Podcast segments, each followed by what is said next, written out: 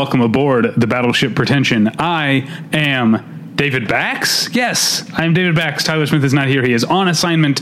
I am solo, well, plus a guest. But for the opening part, I am solo. Normally, Tyler and I do a did you read about this in the news or did you see this on film Twitter? Um, I don't have anything like that because I don't have anything to bounce off of. I wanted to talk about AFI Fest this year and the fact that they've done away with the free ticketing. Um, so, uh, uh, guest, uh, you are somewhat new to being an Angelino. I mean, It's yes and no. been about a year and a half. I think I'm getting close to a year and a half. Yeah, did you do AFI Fest last year? I did not. Okay, so I'm you don't even know what you're I'm not helpful here. But now, uh, so that that's the big thing that I want to talk about with Tyler when he comes back. We'll talk about AFI Fest. I probably will have forgotten by then. But before then, before we get into today's topic, today's episode, I want to tell you about tweakedaudio.com. Tweakedaudio.com is where you go for professional quality earbuds in a variety of stylish styles and colorful colors. They look great, they sound great. Tyler and I both use them each and every day of our lives. Now, here at this point, um, guest, this point in the, uh, I haven't said your name yet, so your name is guest. At this point in the ad read is when I say, here's what I've been listening to my tweakedaudio.com earbuds lately. And I, I, I sort of poke fun at myself for being morbid because I spend so much time listening to the music of people who have recently passed. I'd be like, oh, that person died. I'm going to listen to their stuff. It's like, so, you know, we, we joke about that, but I'm going to do it again today. But I do want to take a moment to recognize the passing of a great American artist named Daniel Johnston. Daniel Johnston died uh, of an apparent heart attack yesterday. And um, he, uh, the, he was someone that I discovered at a surprisingly young age. I've been listening to Daniel Johnston since I was about 12. And the reason is because uh, there were certain artists like him and Wesley Willis and the Frogs, kind of like 90s weirdo music that I learned about because Kurt Cobain and Eddie Vedder and Billy Corgan and all these guys were like into them. And so I started listening to Daniel Johnston at 12 years old, didn't even know what it was, but I knew that it was something, and it continued to be something for 25 years. Um, and there's a lot, you know, you can watch the, there's a documentary, Devil and Daniel Johnston. You can learn a lot about his, uh, you know, his mental illness and stuff like that. But I want to talk about real quickly is the music itself. Um, because if I, if I could boil down what I look for in film or look for in music, what I look for in art to a simple, you know, uh, pithy, uh, into a little package, I could say that I'm just looking for honesty. I just want to believe that the person who is telling me something with their art means what they're saying, that they're not being overly self-conscious or, or pandering or tailoring or being overly pretentious and you can find maybe no purer example of that in art than what daniel johnston did um, uh, and a lot of it was about his, you know, he was mentally ill, uh, had struggled with a lot of a lot of illnesses, and uh, he would write songs that would address that in ways that you could sort of laugh along with him, you know, with songs like like Never Relax. But he also was, for all of the things that tor- tormented him, he was he could be a very positive person in his art, and the things that I, the songs that I return to over and over again are um, songs like uh, well, I think most Daniel Johnston's fans' favorite songs include uh, "True Love Will Find You in the End," but there's also "My Life Is Starting Over Again" and "Don't Let the Sun Go Down on Your Grievances," and these are really, really beautiful, simple uh, pieces of perfect songwriting. So normally I try to be a little funny in this part, but I'm still. I find as I get older, and guess maybe you, because you're about my age, maybe you have the same experience celebrity deaths, certain celebrity like artist deaths, I never used to like. I'd be like, oh, bummer, but like now, I like actually cry. So like, I cried when David Bowie died because I think maybe I'm more, uh, I'm more mature, but also because I'm older. Like people have meant things to me longer, you know, and um, yeah, I, I, I spent a lot of time very emotional yesterday afternoon uh, uh, about about Daniel Johnston, and um, weirdly or not weirdly, the thing that helped was to listen to Daniel, John- Daniel Johnston, to listen to "Don't Let the Sun Go Down on Your Grievances," and and my life is starting over again. These those happy songs. And uh, I recommend that everyone do the same. Take some time. If you don't know the music of Daniel Johnston, look it up listen to it, become a fan, uh, like I've been for 25 years, and uh, do so on your tweakedaudio.com earbuds to be very, very not callous and gracious about this, this bringing it back to being an ad read. Tweakedaudio.com earbuds, they look great, they sound great. They're available at a low, low price at tweakedaudio.com. But if you use the offer code pretension at checkout, you get one third off that low, low price and no shipping charges. So please go to tweakedaudio.com and use the offer code pretension. If debit is your go to card, Discover thinks it's time you get rewarded too. So check out Discover Cashback Debit, a game changing checking account with cashback on everyday debit card purchases. That's right, cashback isn't just for credit cards anymore. Whether it's a movie date, flea market find, or midday latte, you can start earning cash back. And did I mention there are no fees, period? Check out transaction eligibility and terms at discover.com slash cashback debit. Discover Bank member FDIC. Guest, I'm going to introduce you now. I, th- I don't think you've been on the show for a year. The last time we did this, I think, was the last time you were on the show. That sounds right. We did the TIFF wrap up, which is what we're going to do. Uh, but joining us once again from Mashable.com, Angie Han. How are you doing? I am great. How are you? I am also great. Obviously, very sad about Daniel Johnston's death, but very happy about tweakedaudio.com. I am. I, I have been sitting here being very impressed with how you, uh, you know, you, you found the honesty in your art, is podcasting, Yeah, and then you also so- monetized Yeah. it. Good for you, buddy.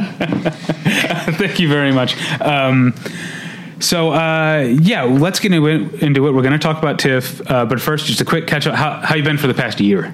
How have I been for the past year? For the listeners, the listeners haven't heard you for Oh the, for a year. Do you want me to go like start like day by day, like out of 365? I don't think we have that much time. Okay, all right. Oh, How was- then, I- how was then I've Christmas? been then I've been good. Christmas is so long ago. I don't remember how it was, but I assume it was fine because I didn't have any horrible memories flash in my mind just then. How's Um, your Christmas? Uh, my Christmas is fine, but actually, you just remember, reminded me of a story. Um, Is it about tweakedaudio.com? no, it's about you and your friend and friend of the show, Perry, uh, Perry Nemiroff.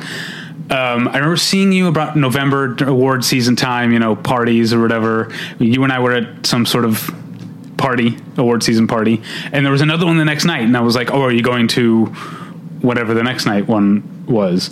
Um, Fox Searchlight, I think it was, or whatever. And you were like, uh, and you said, "Oh no, because Perry's having a birthday party," is what you said. And so, like two months later, the next time I saw Perry, which was at a screening, like a pre-Sundance screening of uh, The Hole in the Ground. So this is like now two months after her birthday, but I haven't seen her since. And I was like, "Oh yeah, Angie told me you had a birthday. Happy birthday!" And she was like, "That's really weird. I've never been wished happy birthday in January." Well, I've never been asked how my Christmas was in September, so I guess this is just a thing you do. yeah, this is what I do. Yeah, because you know, time. You know, I, I keep mentioning getting older. I'm literally about to turn 37. Um, yeah, and uh, time just condenses. You know, the years fly by. You And know, yet, you're the only one who's asked me in September how my Christmas was. Well, I think I'm older than months you are. ago. Oh, okay. So when I get to your age, Yeah, I'll, yeah. I'll see. Okay. all right, yeah, right. yeah. When you're dangling over the precipice of 37, uh, you will. Uh, uh, Wow, a lot of changes coming for me in the next year or so. yeah.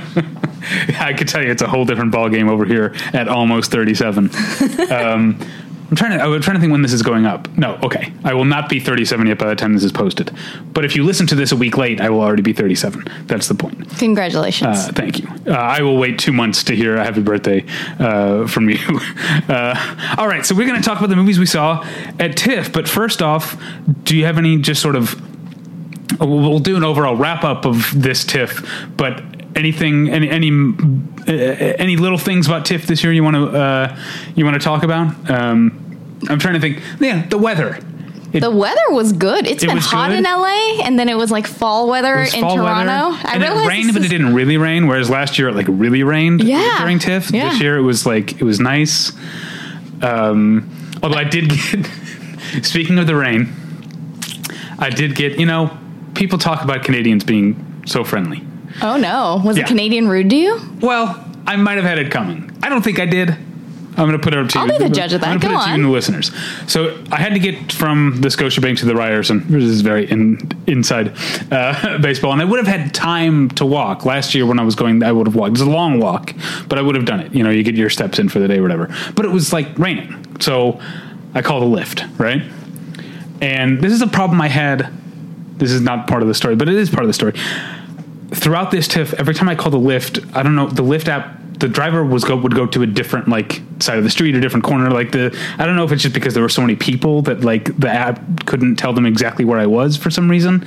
So anyway, I had this problem where the guys on the other side of the street, and that street, um, Richmond, I think it is, is the street. Is uh, uh, like some of the streets in Toronto have not just bike lanes, but they have actually like separated. Like there's like a row of shrubs. Like there's the street, a row of shrubs, and then a bike lane that's totally separate. So I'm standing on the sidewalk next to the bike lane. The guy's on the other side. He's not seeing me. So I'm trying to get his attention.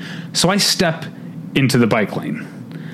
In fact, and then okay, so I step into the bike lane to get his attention. I see someone coming, so then I intentionally move all the way up against the shrubbery, so this guy has plenty of room to pass behind me while I'm trying to wave down the the, the Lyft driver. And this rude Canadian, as I as he goes back, he goes, "Get out of the fucking way."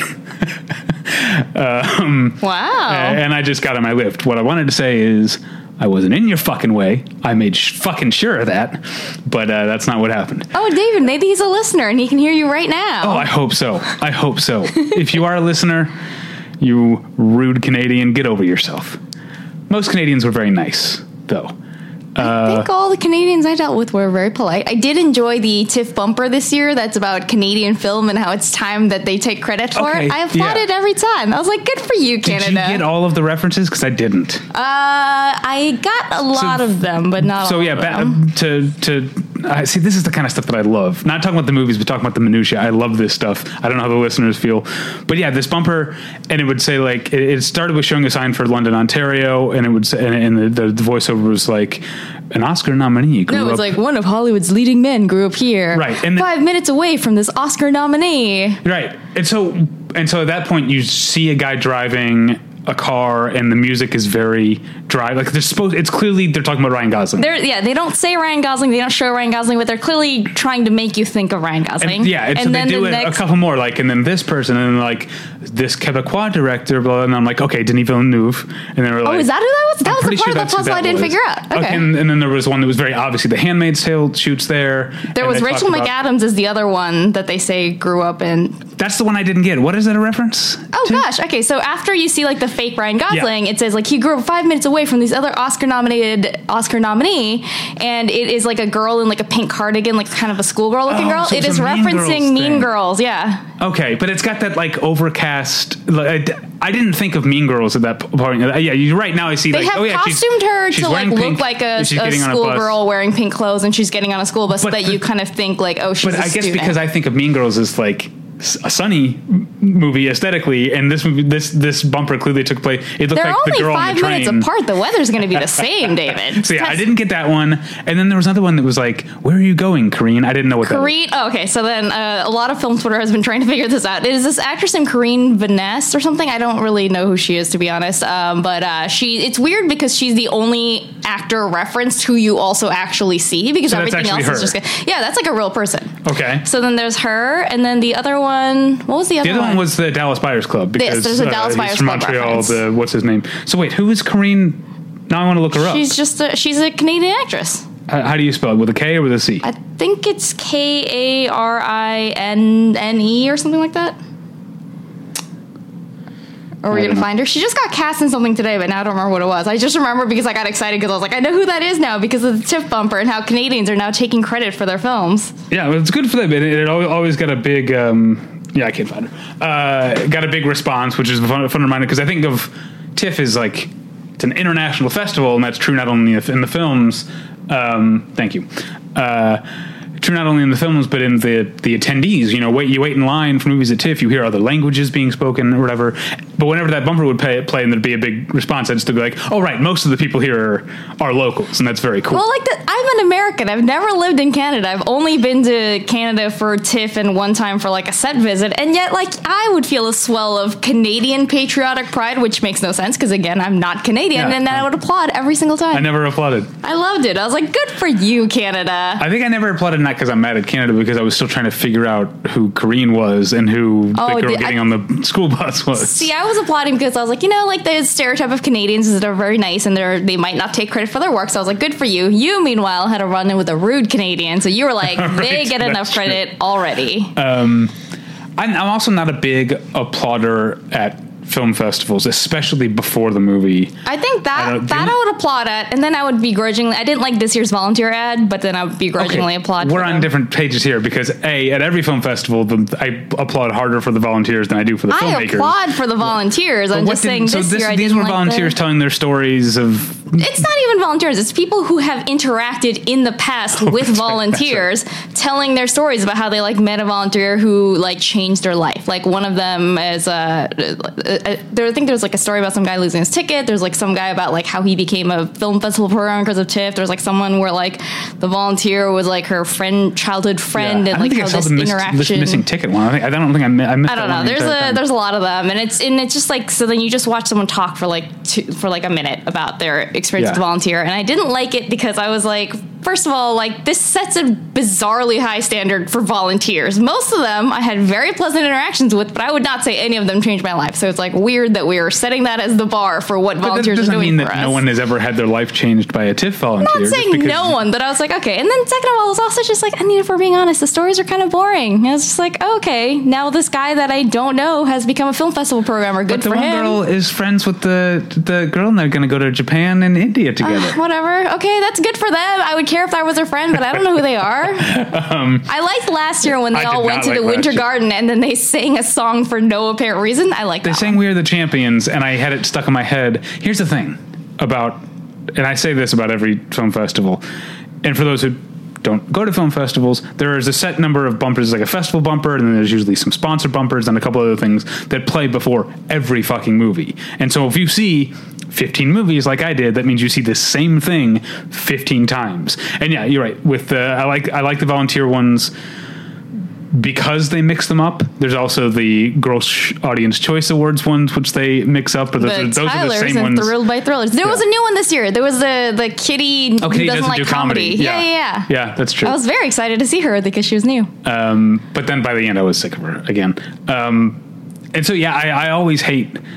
Uh, uh, you know, I always judge the and the actual festival bumper this year was great. It was so quick. It didn't have anytime the festival bumper. Because do you remember the worst one ever from Sundance, maybe like three years ago, which is the woman like lacing up her boots in the cabin and then chasing a light like out into the woods. Oh yeah, I mean it was like cute the first time I saw it, but then it also took forever. It takes forever, and it's when it's the same. Yeah, this one was essentially like a glorified like moving logo. yeah, it just spun around. It was fine. It was over real quick. Uh, yeah, okay. We've talked enough about the bumpers.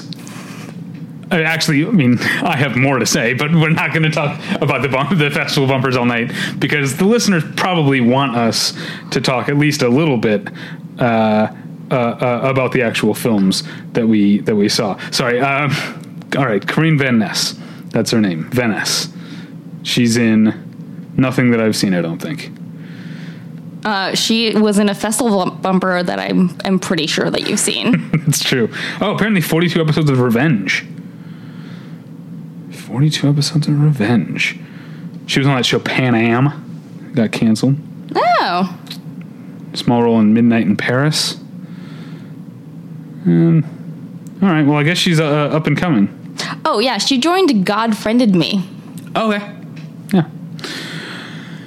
Anyway, let's talk about the movies. We're going to go alphabetically uh, uh, through the movies uh, this time, which is the same thing we did last time, which means I am going to kick things off with Roy Andersson's. I think I'm saying that right. About endlessness, uh, and this is if you've seen a Roy Andersson movie, you, know he did songs from the second floor. He did uh, you the living. He did a pigeon sat on a branch reflecting on existence. Uh, and these are movies that they'll have a couple through lines but mostly they are just a series of vignettes. Each each scene is a single take from a sort of whitish angle somewhat wide angle you know a long angle wide angle lens. Um, and they're sort of usually absurdly funny sometimes very dark. Um, and they're meticulously uh, set design, production design. Uh, they're they're they're very funny. I'll, I'll, I'll just to give it an idea. I'll relate the the opening vignette of about endlessness is a man walking up a, some like public stairs carrying his groceries, and he stops and he addresses the camera and he said, uh, um, "As I was walking up these stairs the other day." a friend, uh, like a, a school chum of mine, passed me on the stairs, and I said hello. And I guess he's still holding a grudge when I was mean to him in high school because he didn't say hello back. And his name is Sverker, and then like a guy like walks up the stairs and he goes, "Oh hey Sverker," and Sverker just like growls at him and keeps walking. So they're very like these dryly funny things. Um, uh, he definitely has some themes that show up in in in his films. Uh, there's the the overlap between religion and commerce is definitely something that very much concerns him. Uh, uh, you know, you've got a um, there, there's a, one of the one of the through lines. A character we actually revisit more than once is a, a priest who has lost his faith in God, and he's, he goes to the, his doctor, and the doctor said, why, "Why don't you quit being a priest?" And he says, "It's my livelihood," which is a very funny line to me because you never hear a priest talk about their like calling as oh, my this is my livelihood. This right. is how I pay the pay the bills. How I make ends meet. Uh, so the movie's full of things like that. Some of them are very very beautiful. Some of them are very disturbing. Some of them are a little bit scary. There's definitely a sense of ominousness. It feels, uh, and I've been saying this since Songs from the Second Floor, which is 2002. There's a very Monty Python esque but like even drier and you know if you take meaning of life which if you've seen Monty Python's meaning of life could be which would be could be a very nihilistic movie um, dial up the nihilism, dial down the comedy a little bit, uh, and you've got a Roy Andersson film. So about endlessness, I liked it a lot. Uh, to a certain extent, it is just another one of his films, though. um, uh, and next up is also me. I saw Bacurau, which directed by oh Kleber Mendonça Filho, I think is his name, who did um, is known uh, in the states for his his last one was called Aquarius. The one before that was called Neighboring Sounds, uh, and this time he is uh, teamed up. It's him, Kleber Mendonça uh, Filho, and Juliano Dornelles have made this movie called Bacurau, which takes place in the near future. I think there's a title card that even says like not too far in the future or something like that. Uh, in this tiny rural Brazilian town called Bacurau, uh, that you, you know they're. Um, they don't have many resources. The local government has to has to sort of support them and doesn't do a very good job of supporting them with resources. Uh, and then they realize they notice on like Google Maps or whatever that their town no longer exists on the map, and suddenly they don't have cell service. And it turns out we learn that uh, the local government has sold to a group of um, gringo tourists the right to come in and kill everybody, like as a oh dear sport hunting or whatever. Um, and the, the, the tourists are led by Udo Kier, uh, uh, is maybe the most recognizable uh, actor to non-Brazilian um, uh, film goers in, in, the movie, and uh, yeah, it's uh, it's really really good. This movie, um, it's not if you've seen Aquarius and Neighboring Sounds, it's not you know, Mendonça Filho is like a big name on sort of like art house, international art house circuit, and the fact that he made this like pretty gory exploita- exploitation movie um, that's also a pretty unsubtle uh, satire. Uh, is a surprise, but he's still a great filmmaker, and so uh, Juliano Dornelles. I don't know his work, but uh, he's uh, I, I, the movie's very good all around. Um, uh, and and yes, it is um, surprisingly uh, gory for for that, um, and surprisingly funny for for what it is uh, as well. It, it has a lot of the feelings of of a western, but. Um, in, in the sense that you know it's a rural town, and also there's like uh, the local sort of heroes to these towns are like outlaws, kind of like a almost like a Jesse James type. You know, um, that's who the people who come in to help to like to help them are people who were like murderers and drug dealers, but they're the good guys to this small town because they're the only ones uh, who are who are standing up to it. Um, yeah, uh, uh, surprising amount of the movie is in English because all of the hunters are uh, American or other English speaking, and um, yeah, I, I, you can read my reviews of all these on, on the website. Uh, I, feel, I, I, feel weird talking at length about a movie that only I only I have seen. But um, oh no, I feel like we're about to have a lot of one person talking. Yeah, yeah, I know. That, I gotta yeah. like get into the into the the groove there, but. um uh, yeah, definitely. Here, okay, okay, here's the thing. I was, I was wondering when I was going to bring this up.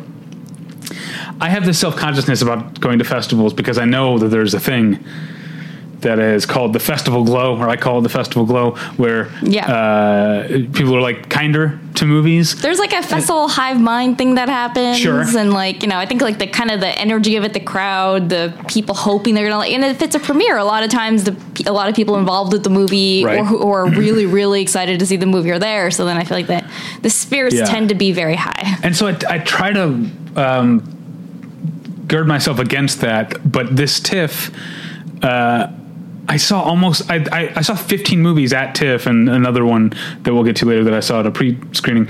Uh, there's only one movie I didn't like. There's a couple that I'm on the fence about. There's only one movie that I really didn't like, and so I feel bad. I mean, I'm great. It was a great experience for me. I saw all these great movies, but I also feel bad that it's just going to be being like, "That's awesome." I'm going to be like Chris Far- Chris Farley, the uh, the Chris Farley show. Yeah, it was awesome. So yeah, uh, Bacurau uh, yeah, from a notable international art house director, a very grimy, gory exploitation, uh, um, sort of horror western comedy. Uh, oh, sorry, uh, Siri heard me say grimy, gory, or, or exploitation, so I don't want to know what she uh, wants out of that. I don't know, but now I feel like we're in a horror movie where your cell phone is going to murder us somehow. Yeah, that's. It, yeah, that's what it says. Yeah, sorry, I had to look. That Siri said she's going to murder us. Okay, great. Glad to know this is the last thing I do before I die. I guess I'll never find out what it's like to be almost 37.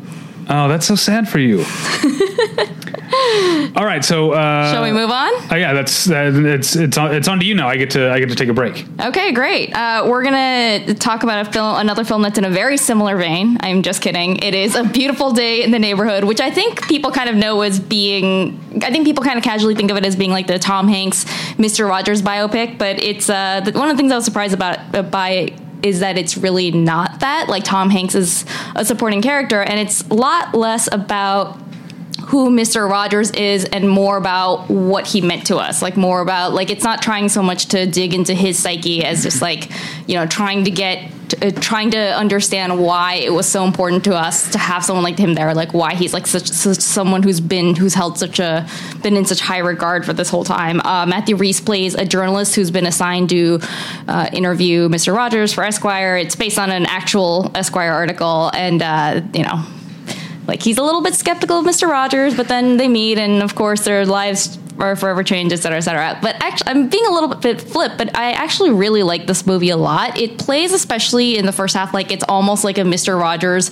episode for adults. Like it kind of like does a lot of like the little like it recreates a lot of the Mr. Rogersy Okay. things, except except they're in service of telling the story. Uh, so, which I found to be really lovely because I do think one of the things about Mr. Rogers is like he's someone who's thought of as a children's entertainer, but like you ask any adult who ever saw his stuff growing up, and they also kind of have this really strong affinity for him. And I and I really also like that the journalist kind of gets to be us in that he's. You know, he's a little bit older and like wiser and a little bit more jaded, like a little Yeah. bit more like, hmm, I don't know, like was Mr. Rogers really all that like Yeah. pure? Like, can someone like that even exist? And then, and then I think it really gets into why uh, not just like Mr. Rogers specifically, but also that kind of like pure emotional openness is so important. Uh, it's directed by Marielle Heller, who's done um, "Can You Forgive Me" and "Diary of a Teenage Girl," and I think that in those films she's shown she's shown herself to be such a sensitive director. Uh, you know, she's just so good at like uh, grasping these really complicated emotions that people are dealing with, and also at I think she's especially good at doing that with characters who are actually trying to be a little bit closed off.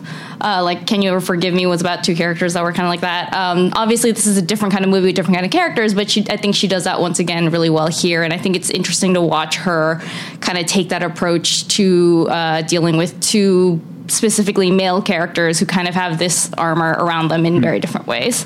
Uh, so I, I thought that one was just really lovely. It's really entertaining, but it's also just like really lovely. I'm really looking forward to it. I Marielle Heller is has been uh, one of my favorite directors of recent years. I, I think I, I put Diary of a Teenage Girl on my top ten list that year. Uh, one, can you ever forgive me? It, can you ever forgive me? Didn't make my top ten list because I can never remember the full name of the movie. No, I, um, I, but I did like that movie a lot uh, as well. So uh, I've been looking forward to this movie uh, mostly because of the pedigree of Marielle Heller. Yeah, it's very good. Um, and and people are very people in the audience that I saw were very moved by Mr. Rogers. At one point, the guy next to me started humming the theme song to himself during a quiet moment, and I don't think he even realized right away that he was doing Uh-huh. it. Like he wasn't trying to be annoying; he was just really into it. Yeah. And then he abruptly stopped. and I was like, okay, he finally heard himself. But uh, you know, like that was like such a sweet, like, yeah, this is what Mister Rogers means to us kind of moment. So I think it does a good job of being like very emotional without kind of tipping over into this like false sentimentality, which she again is quite good at. All right, next up for me, uh, I saw the new movie by Wayne Wang. It's called Coming Home Again. Uh, and Wayne Wang is a director that I always find uh, really fascinating because he has made, he has made sort of very uh, handsome sort of studio pictures. He made Maid in Manhattan with uh, uh, Jennifer Lopez. He made Anywhere But Here with with Natalie Portman. Um, wait, is that Natalie Portman? Or am I getting it confused with Where the Heart Is? Because they came out like the same time.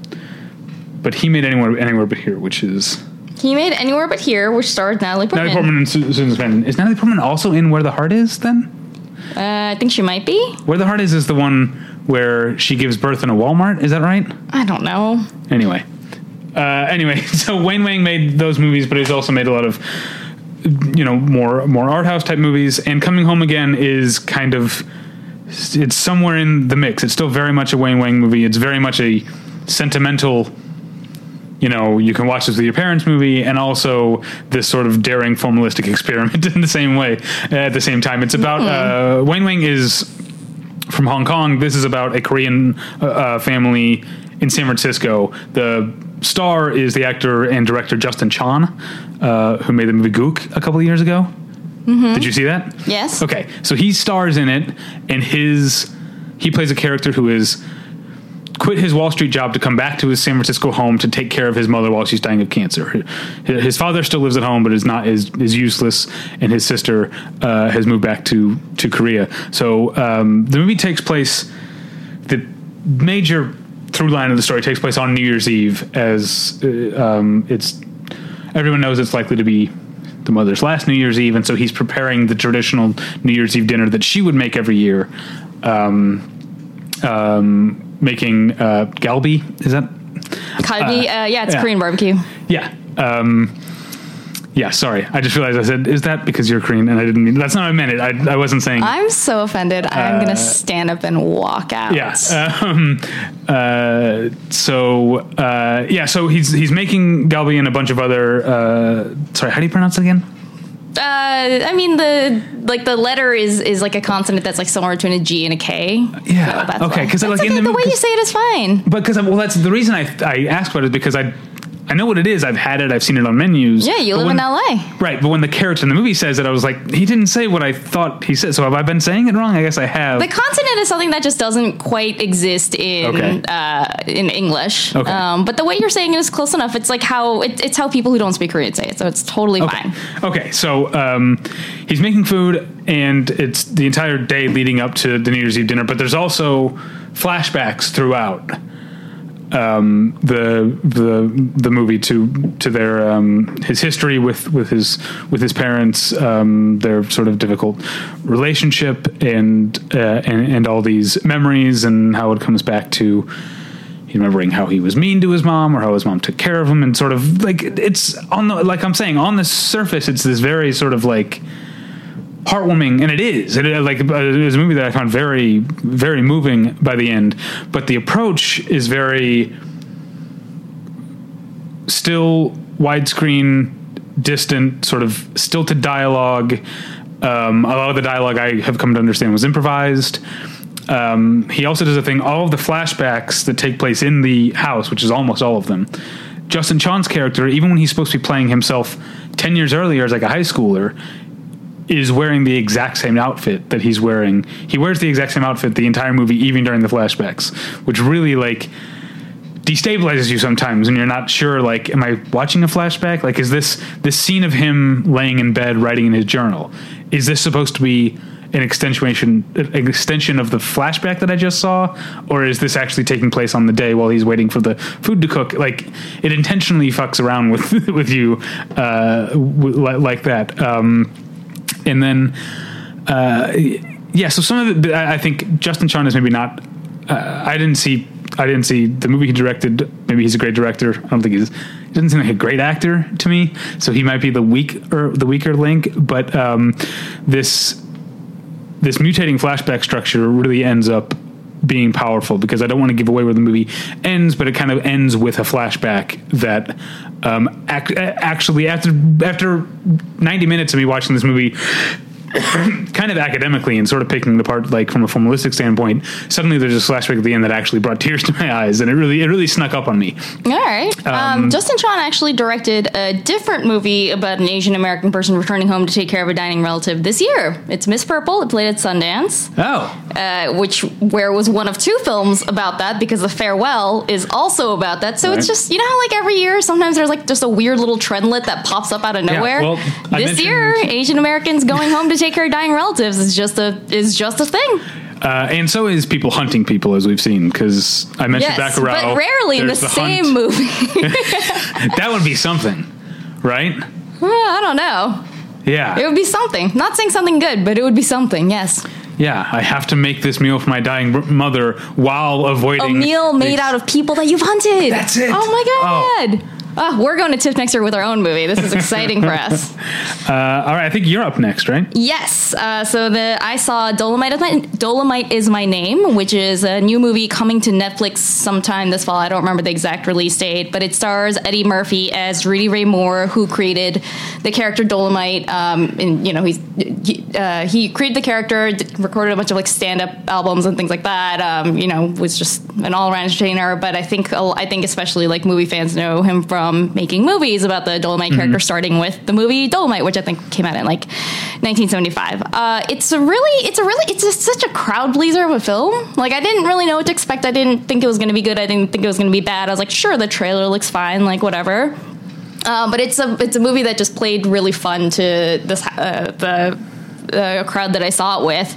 Um, I think Eddie Murphy is obviously very very good in it, and I think he gets a I think and the character that he plays not like not just Rudy Ray Moore, but then this Dolomite character, this like more kind of brash Dolomite character that he invents is just such a crowd pleasing kind of character. He's like the kind of character what that like when the Dol- when Dolomite like takes the stage, like everyone's already just like primed to have a good time. So I think a lot of that kind of comes through uh, in the movie. And then um, as a character study, I think it's like fine. Like it's you know you get to know who this character is. It's good performance. You understand what his motivations are and all that. You don't really understand who he is outside his career aspirations, but fine. But where it really shines, I think, is like it ends up being a lot of the movie ends up being about the making of the movie. So then it becomes one of those like let's put on a show movies where a bunch Okay. of people who have a lot of like determination and pluck and energy and creativity, but like not a lot of like technical know-how get together to like create something that's like kind of insane. And uh, that part of it was just that like if you like the, that kind of story, that part of it is just so fun. Like I was smiling the whole time they were doing it. In in that sense, I think it's a little bit like the Disaster Artist, except a little bit sweeter because the characters in Dolomite believe in Rudy the whole time, as opposed to Right. the, disa- the Disaster Artist, where part of it was that everyone was very skeptical of him. Um, so yeah, I thought that was a lot of fun. And then there's um, the female lead is this actress Da'Vine Joy Randolph, and she is someone Okay. that I had seen before. I had forgotten that she was in Selfie, so that's the other thing that I've seen her in. But in this movie, she has one of those performances where you're just like, oh, where you just kind of sit up and you're like, wow, who's that? Why isn't she in everything? So Oh, I look forward shout to out to her. I look forward. To, I'll have to see the movie, even though I will, I will break my unofficial lifelong Craig Brewer boycott. never seen a brick, never seen a Craig Brewer movie, uh, so maybe I'll have to now because everyone likes it. But what you reminded me of is, uh, did you see uh, on Twitter or whatever? Um, Eddie, because Eddie Murphy was at TIFF, and so was Jamie Lee Curtis, and they were in Trading Places together, and apparently have not seen each other since like Trading Places. 36 years ago and like met Uh-huh. Do on you the think red he asked and, like, her how her Christmas was 35 years ago? I certainly hope so. Um, but that was that was sweet. Like uh, the picture of them being ta like a picture of them together, you know, and and Jamie Lee Curtis, uh, who's a delight, a delight by the way. Um, mm, you'll we'll we'll talk. I don't know if you stayed after Knives Out for the Q and A, but she's really funny. Um, but it's always a surprise to me because I subconsciously I think I think that all like famous people kind of know each other. I know what you mean. Like at a certain level, like don't you just see each other at the parties or whatever that all the famous people go to? I think I assume that, especially because the other side of it is that sometimes there are celebrities where it never occurs to me that they would know each other, but then it turns out that they've like done SNL together, or they were at a party together, or that they were at like some awards show together and they sat next to each other and now they're friends. So like Yeah. that happens all the time too. So Yeah. I don't know. I don't know whether to assume they all know each other or whether to assume they all don't know each other. Yeah. It's got to be one or the other. It It's- can't be that some of them know some of them. And Well, apparently it is because. Eddie Murphy and Jamie Lee Curtis managed to spend 36 years not seeing each other, which is crazy to me.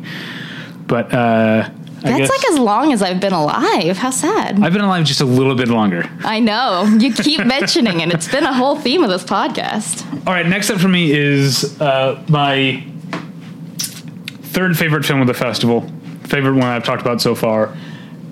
And Angie, I'm sure you've had this experience. You know, because everyone has their idiosyncrasies, their particular likes and dislikes. Do you ever see a movie and go, I love this movie, immediately followed by, a lot of people are going to hate this movie? Oh yeah. Yeah. Oh, I so love that. One of my favorite working directors today is Pablo Larraín. Um, he made his English language debut a couple years ago with Jackie, but he also made uh, Neruda. He made Tony Manero. He made No, which was a big hit. Um, he made Postmortem. Uh, and then The Club, which I didn't see. But anyway, um, so his new movie is called Emma, or Emma, E M A.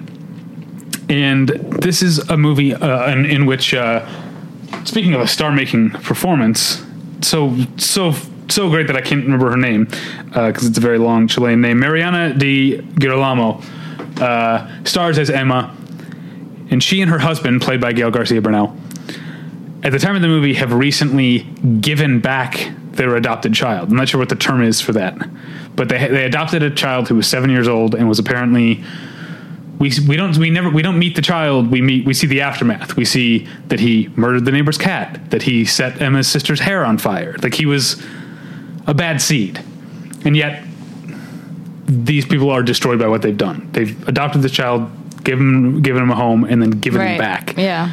You know, her other parents, other her coworkers, because she teaches dance at the school, like the so all the other parents and teachers judge them and um, so the movie already starts there. These two characters are already just feeling terrible about themselves, and it only gets worse. Their marriage falls apart almost immediately. She throws herself into because she's a dancer and he's a choreographer. She throws herself into new kinds of dance, you know, more street uh, hip hop reggaeton type of dance. She also throws herself into many, many, many sexual affairs or one-time hookups with men and women of all sorts. This is the kind of movie. I think this is the thing that made me go like, some people are going to hate this movie. This movie has so much sex in it, and yet you'd have to be a creep to find it sexy. Do you know what I mean? Okay. Like it's constantly people like fucking each other, and it's just sad. Oh. Like, uh, and but meanwhile, it's also full of beautiful imagery. The very opening image of the movie is a traffic light on fire with flames like dripping into the intersection, this empty midnight intersection, uh, and you eventually, you know, it comes back around. and You realize what that is, uh, how that happened. But there's there's all this beautiful imagery. The the the the dan- you can see the um, I'm going to show you the the the listeners can't see this, but you can see the the one sheet. Um, oh fuck.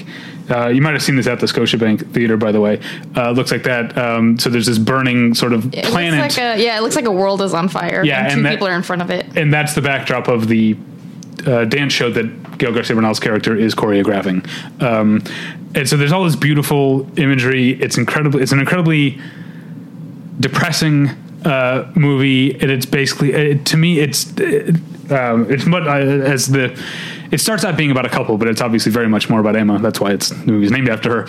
Uh, and to me, it's a movie about a woman who is become so unrecognizable to herself that she can't feel anything anymore, and she she decides to torch her life in some ways, literally uh, setting things on fire. So fire is a big motif in this movie. yeah, I'm yeah. sensing. There's a lot of fire. Uh, in fact, one of the characters she hooks up with is a fireman. A fireman.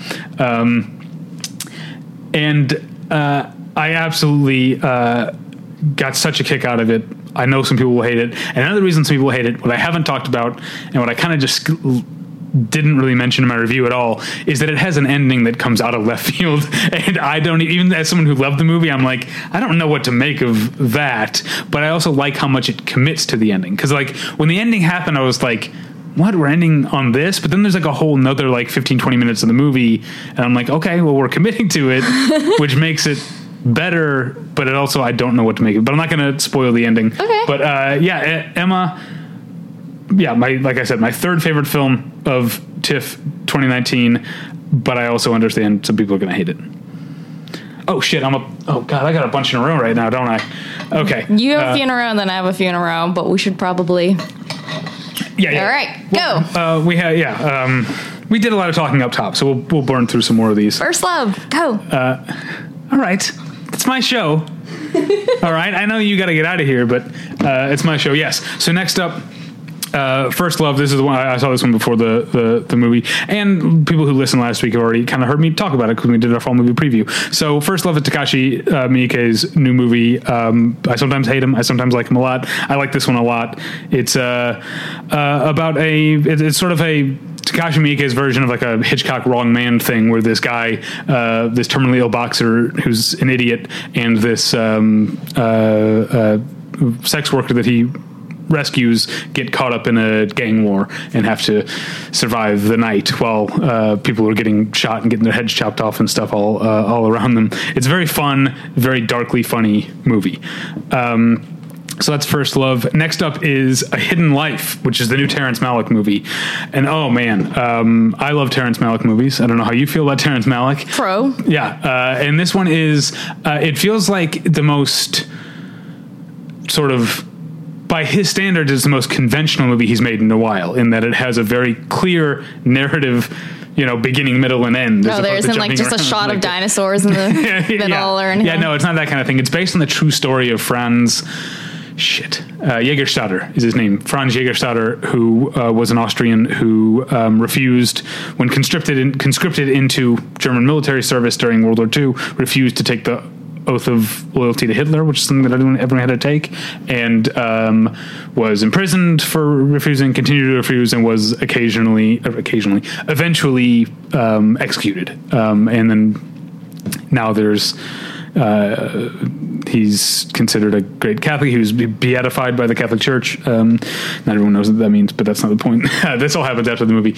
But uh, the movie is almost three hours long, and uh, it just tells the story as I have just uh, related it. But so much of it is about um, like there's so much that happens before the the the the conscription or before his his uh, jailing, where it's just him and his wife, played by Val. Uh, oh yeah, it's August Diehl. Um, uh, is is plays Franz uh, Jägerstätter, and his wife is played by an actress named Valerie Pachner. Pachner, I'm not sure. Um, and a lot of the uh, beginning is just them in absolute very beatific Terrence Malick love with one another, just constantly like Spinning, spinning, laying in hands through fields. wheels or wheat fields. Yeah, yeah, yeah. That kind of thing. Um, and the, uh, it's really good. The movie's sort of about the idea of like we all would like to think we would have done X if we were in such a situation. Most of us probably wouldn't because of our instincts of self preservation. Here's a story of someone who actually did do what we all would like to think we would have done. I'll say um, the longest standing ovation of the festival that I saw was not for the movie specifically, but when they brought August Diehl and Valerie Pachner out. Terrence Malick, of course, wasn't there, but August Diehl and Valerie those two actors in particular got uh, a two to three minute standing ovation um, when they when they came out, and uh, very very well deserved. Um, very very good movie. I feel like there was something else I was going to say about it, but Angie's giving me this wrap it up. oh no, uh, not go on. Uh, no, but I, I can't remember what it was. What it was anyway. Um, oh yeah, it's also the final performance. So they must have shot it a few years ago because the final performance of, of Michael Nyqvist. Um, you know, uh, from the he was in. Uh, he's in John Wick. He's the main, the bad guy in the first John Wick. Right. Uh, anyway, he died in 2017, and it's also one of the final performances of Bruno Ganz, who died just earlier this year. Um, and uh, yeah, also August Diehl and Valerie Pachner said that their first uh, she was cast already in his first audition. Very Terrence Malick detail was the, just them carving an apple together. they he didn't give many lines. he was just like, "You two sit here and carve this apple uh, together," and that was like their their chemistry test, I guess. Um, all right, so let's move on. We don't have to talk at any length about Honey Boy because we both saw it months ago. But yeah, we both saw it at Sundance. yeah, just to recognize that Honey Boy is coming out in November. It's pretty good, I think. Not, it's, not pretty, great. Yeah, I would agree with that assessment. It feels, I mean, it is like you know framed in the movie as Shia LaBeouf's therapy session, and watching the movie, it feels like you are watching Shia LaBeouf's therapy session. He plays uh, his a fictionalized version of his own dad. Yeah. Um, who's the kid? Is it Noah Jupe? Yeah, it sure Yeah, is. plays From, the uh, plays the yes plays the um, kind of Shia LaBeouf equivalent, and then Lucas Hedges also plays a sort of older young adult Shia LaBeouf. Uh, yeah. Yeah, it's not, yeah. I think Shia LaBeouf's really good in it. Um, I thought the kid was quite good in it as well, and it also made me really hope that Shia LaBeouf was watching out for him on set because now we know how horrible child yeah. actors. Well, hopefully lives has a better be. a better dad. Uh, also, the acting debut of FKA Twigs. Yes. Um, who else is it? Clifton Collins Jr. is in it. Martin Starr is in it. Uh, yeah. Right. yeah. Yeah. Sounds All right. good. So you're up next. Oh, we're talking about how to build a girl. You, you are. I didn't see it. yes. Okay. I'm talking about how to build a girl. Um. So the stars Beanie Hurry, Feldstein. hurry it up, Angie. Oh God! Don't turn the tables on me. That's so rude.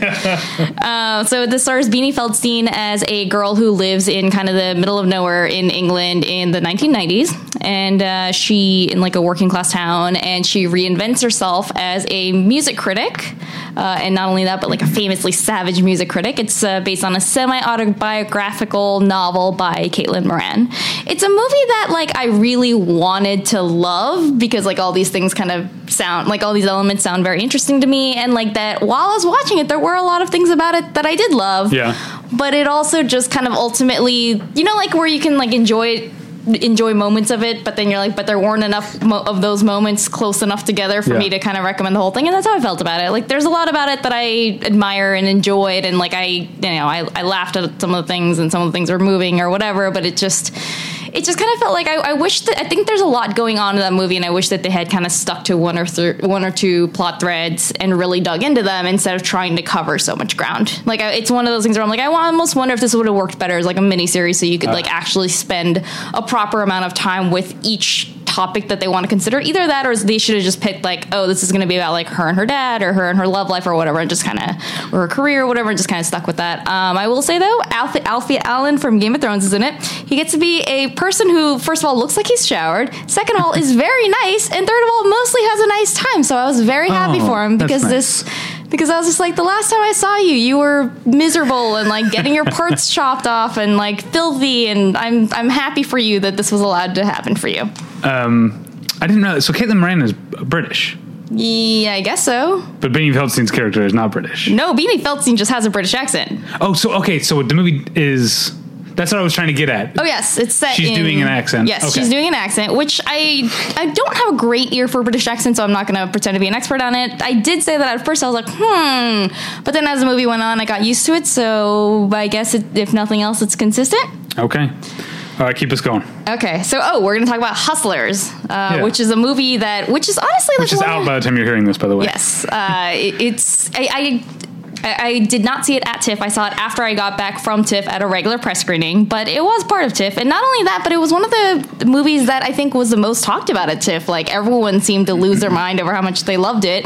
Um, I saw it last night. It's very good. Yeah. Um, Jennifer Lopez's introduction in this movie. I said this on Twitter, but it's just it, like she gets an introduction where you just feel like you've just been socked in the jaw in like a really delightful way, where you're just like, oh my god, who like w- like who is this character? I would follow her to the ends of the earth. Like it's so it's a it's a lot of fun. It's really smart. It's really clever. It's directed by Lorene Scafaria, and I think uh, I think it does a good job of being like it's it's it's about a lot of different things. It's about like you know the um, oh sorry, I guess I should say what the plot of the movie is. So it's based on a New York. Uh, Look, it's out. Everyone's seen it already. Oh, okay. No, all it's a right. joke. Then I don't know what to say. Well, the the very short version is that it's based on an article about um, some strippers who started running scams on their clients, which was that they would drug them, run up the bill like on their credit card, and then like pocket the money. Uh, and it's it's uh, I think I think people have been making a lot of comparisons. Like you know, it's got it's it's a crime drama, and people have been comparing it to a lot to like uh, Goodfellas or Scorsese or something like that. Uh, and I think it's yeah, I think I think that those comparisons are. So there's a real like anti-heroes. Like It's a it's is a movie like celebrating them or is it I think that this is one of the ways where it's like Scorsese, where it's like kind of both. You're like, Yeah. you get that they- like these that. are not, you get that these are not like good people doing good things, Right. but you're also kind of rooting for On them. Yeah, you're like also that. kind of in love with them. You feel bad for like the people that get screwed over, but you're also just kind of like, I- yeah, yeah. Did- so uh, yeah. Did you see? There's near the Elgin and Winter Garden theaters, which is uh our uh, venues at TIFF. There's a strip club, and the marquee said, "Come see the real hustlers." Oh, is that? I saw the marquee, but I did not like. I never got close enough to realize that it was an actual strip club, and that's what they were Yeah. they were referring to. Yeah. Oh, that's hilarious. Good for them. Way Yeah. to lean into the TIFF marketing. yeah. All right. So next up, we have. Uh, I think this is our first overlap. Yes. Why don't is- you take this one because I did the last two, so you can start. Well, I also want to hear your point of view. This Oh, yes. is this. I said there was one movie I saw at TIFF I didn't like. It was Jojo Rabbit. Oh, okay. Uh, it was it was kind of everything that I was afraid that it would be, which is, uh, I, I- it, I think, kind of toothless, kind of taking the most obvious targets, and it's, you know, Nazis are dumb idiots is not like. I want something a little uh, harder edged than that, you know. Like it gets a a character. Uh, I guess that's a spoiler. I'm not gonna. I'm not gonna say. I'm Not gonna say. I'm Gonna say. But um, you know, there's you've got well, first off, this is not part of my point, but you've got Rebel Wilson in the movie, which means I'm not gonna like it all the way because I don't like Rebel Wilson. I've literally never liked her in anything. Um, this is a She's a very minor role though, like so that minor that I wondered if she had a bigger role at some point and got cut down because it's it's a very small role. but she's yeah she plays as like a Hitler Youth camp counselor at the beginning and then goes on to be. Should we things. what the premises or Uh, do they? Oh yes, so No. uh, it's a uh, yeah. Thank you. It's about a ten-year-old boy in Nazi Germany who is uh, fanatical about Adolf Hitler to the point that his imaginary friend is Adolf Hitler, played by director Taika Waititi. Um, but also, his father has disappeared from the war and is presumed to be a deserter, and so you get the impression that his idolization of Adolf Hitler is about him replacing a father figure that he can be proud of with one that everyone makes fun of him for being the son of a coward or whatever. Uh, his mother is played by Scarlett Johansson in the best performance of the movie, I think. Um, and weirdly, the best part of the movie, as much as this movie is a satire about Nazism, it works best as a portrait of single motherhood. To me, that that was those are the best parts of the movie, were Scarlett Johansson being a single mother, um, and then and then JoJo finds out that his mother is uh, harboring a uh, young Jewish girl in their crawl space, played by Leave No Traces Thomasin McKenzie. Uh, you've also got um, the aforementioned Alfie Allen and Sam Rockwell as more dumb idiot Nazis who. I, I, there's so much, so many of my complaints. I feel like are spoilers, but like I feel like there's way too much either soft pedaling like like yeah Nazis are dumb huh like I was gonna say the Rebel Wilson thing when she's like we Aryans are 1000 times more advanced than any other race now let's go burn some books and it's like that's not that's such an easy setup it's not even really a joke most of the things I laughed at had nothing to do with I mean, to with me, skewering Nazis to me, it didn't work so much as like a movie about like teaching me that Nazis are terrible because I know that. Uh, I think it was to me an interesting look at what it's like to grow up in this world because the thing about Jojo is he is a fanatical like Hitler youth kid, but it's also to him less about like a fully formed like worldview and more just that he's grown up in an environment where this is kind of like this is what he's been taught. This is what like this is what everyone says is right. This is what uh and this is what he has to do to belong yeah, and like also it, it's like it's to for him. I think it's less about like him having this like really strict ideology and more about like him like wanting to belong, having been taught that this is how it works. And also part of it is just that like he's a kid, and when you're ten and you get into a hobby, sometimes you just get like all the way. stupidly into it. And so I think that's a little bit of it for, for as well. So I thought that it, I agree to I, I agree with you that if you're looking for something that's really gonna like skewer Nazis, then like I don't think it does a great job of that. Although I did find like the Taika Waititi version of Hitler to be amusing and I laughed. Um, I think it just works better as like a story about what it is like to be a kid growing up in this kind of world. I also thought that for me, th- I thought the kid actor was very good. Um, I think kid actors sometimes can be a little bit like you you can always kind of feel them acting, but I think Yeah. for in this when I was watching his performance, I would kind of it, like that kind of part of it faded away. Yeah. He was very Griffin convincing. Roman Davis is his name. Yes, and then I, I also thought that Thomasin McKenzie was very good and a very interesting counterpoint because so like she's she's someone who has grown up in the same hometown as them. Like you know she Yeah. even like knew his family before all the stuff happened. So then she she kind of serves as like a counterpoint to like he gets to be this person who is allowed to be a little bit oblivious, to allowed to have this like kind of uh, you know very sheltered worldview in some ways, but like she is someone she it's coming at the cost of people of children like her who just you know one of her things in the movie is that she's very like she clearly is distraught that she is so she's a teenager she's about to like you know she was a girl she's a teenager now she's about to enter womanhood and she's doing it all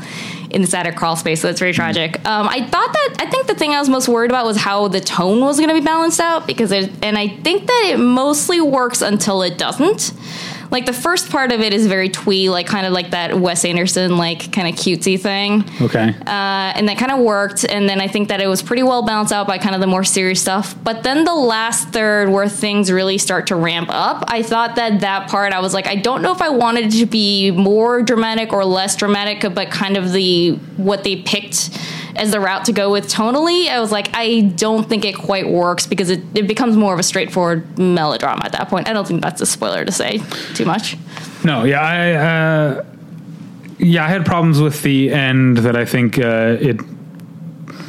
I think the the main character sort of arc gets kind of the movie kind of feels like oh shit we need to ramp up. We're ending. We need to get this character to where he needs to be at the end and it kind of happens a little too quickly I felt like.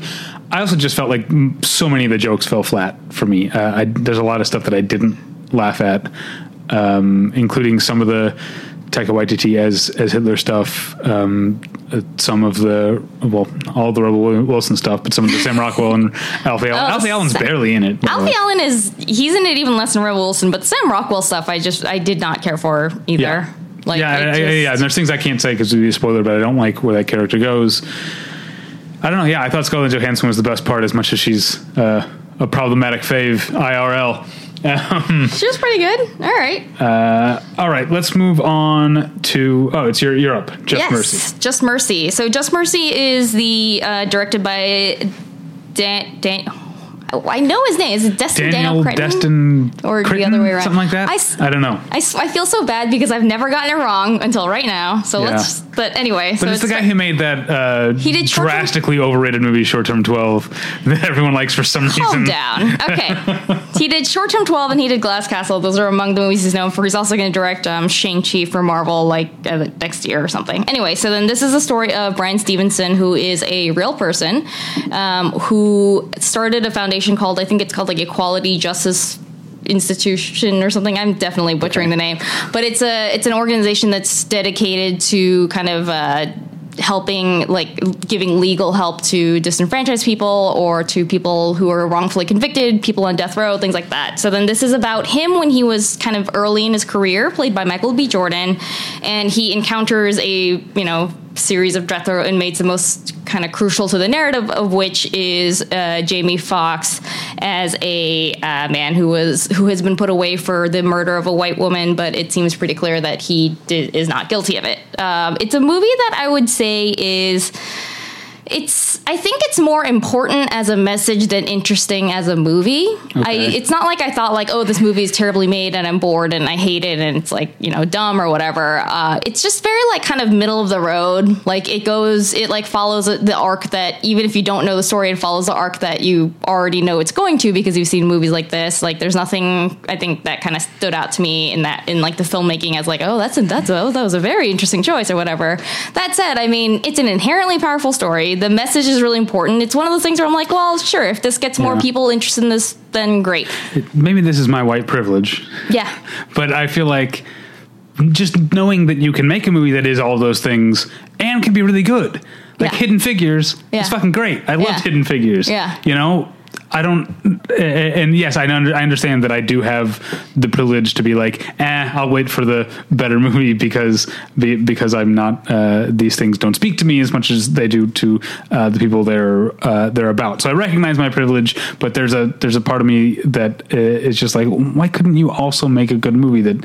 Uh, I know you're not I mean, saying it's a movie I didn't that- see it, and you're not, Right. and you're not saying it's bad, but I'm saying this was everything you said kind of uh, um, confirmed what I feared the movie would be. I mean, as someone who also, you know, is like has some privilege in that regard, I don't disagree with you. It's a movie where I'm like, this guy is really remarkable, like obviously, and I and like someone who's just really bold and not afraid of taking risks. And I kind of wish the movie had a little bit more. The movie about him had a little bit more of that same kind of spirit. Uh, you know, because he's not a conventional person. So, like, but this movie about him does feel very conventional. That said, like I said, you know, like I liked it. I just didn't love it or find it like super fascinating. Okay. All right, now we got a couple in a row that we both saw. Uh, the first one being Knives Out, um, which I went in. You know, I I have a real uh, hit or miss track record with Rian Johnson. When I like him, I really like him. When I don't, it's the Brothers Bloom, and I really hate it. Um, or that speaking of overrated, that that Breaking Bad episode, Fly, the bottle episode. I never got what people like about that episode. It's so trying way too hard. But then he also made Ozymandias, which was one of the best Breaking Bad episodes. And Uh, how do we feel about Star and, Wars: The Last uh, Jedi? it's I think his best film. The Okay. Last Jedi is the best Rian Johnson film, and certainly the best Disney uh, Star Wars movie. Okay. And then how do we feel about his new movie, Knives Out? Very much mostly positive. Very much mostly positive. I would Very say much mostly positive. I would say it's really good. I would say the I- parts- I keep waiting for the but. Yeah, the parts, uh, and I guess this is very, in in a weird way, similarly to my problems with Jojo Rabbit, is I feel like the parts of it that it's painting itself as a satire of our modern times, and and it has characters. On the one hand, I like the characters are specifically addressing ongoing issues. You know, the uh, detaining children at the border and things like that are, are are discussed, but. I also feel like the movie wants too much credit just for acknowledging the things. Do you know what I mean? Uh, and a lot of the allegories are kind of um, really uh, superficial. And it helps me a little bit that politically I'm on his side with what the movie is saying.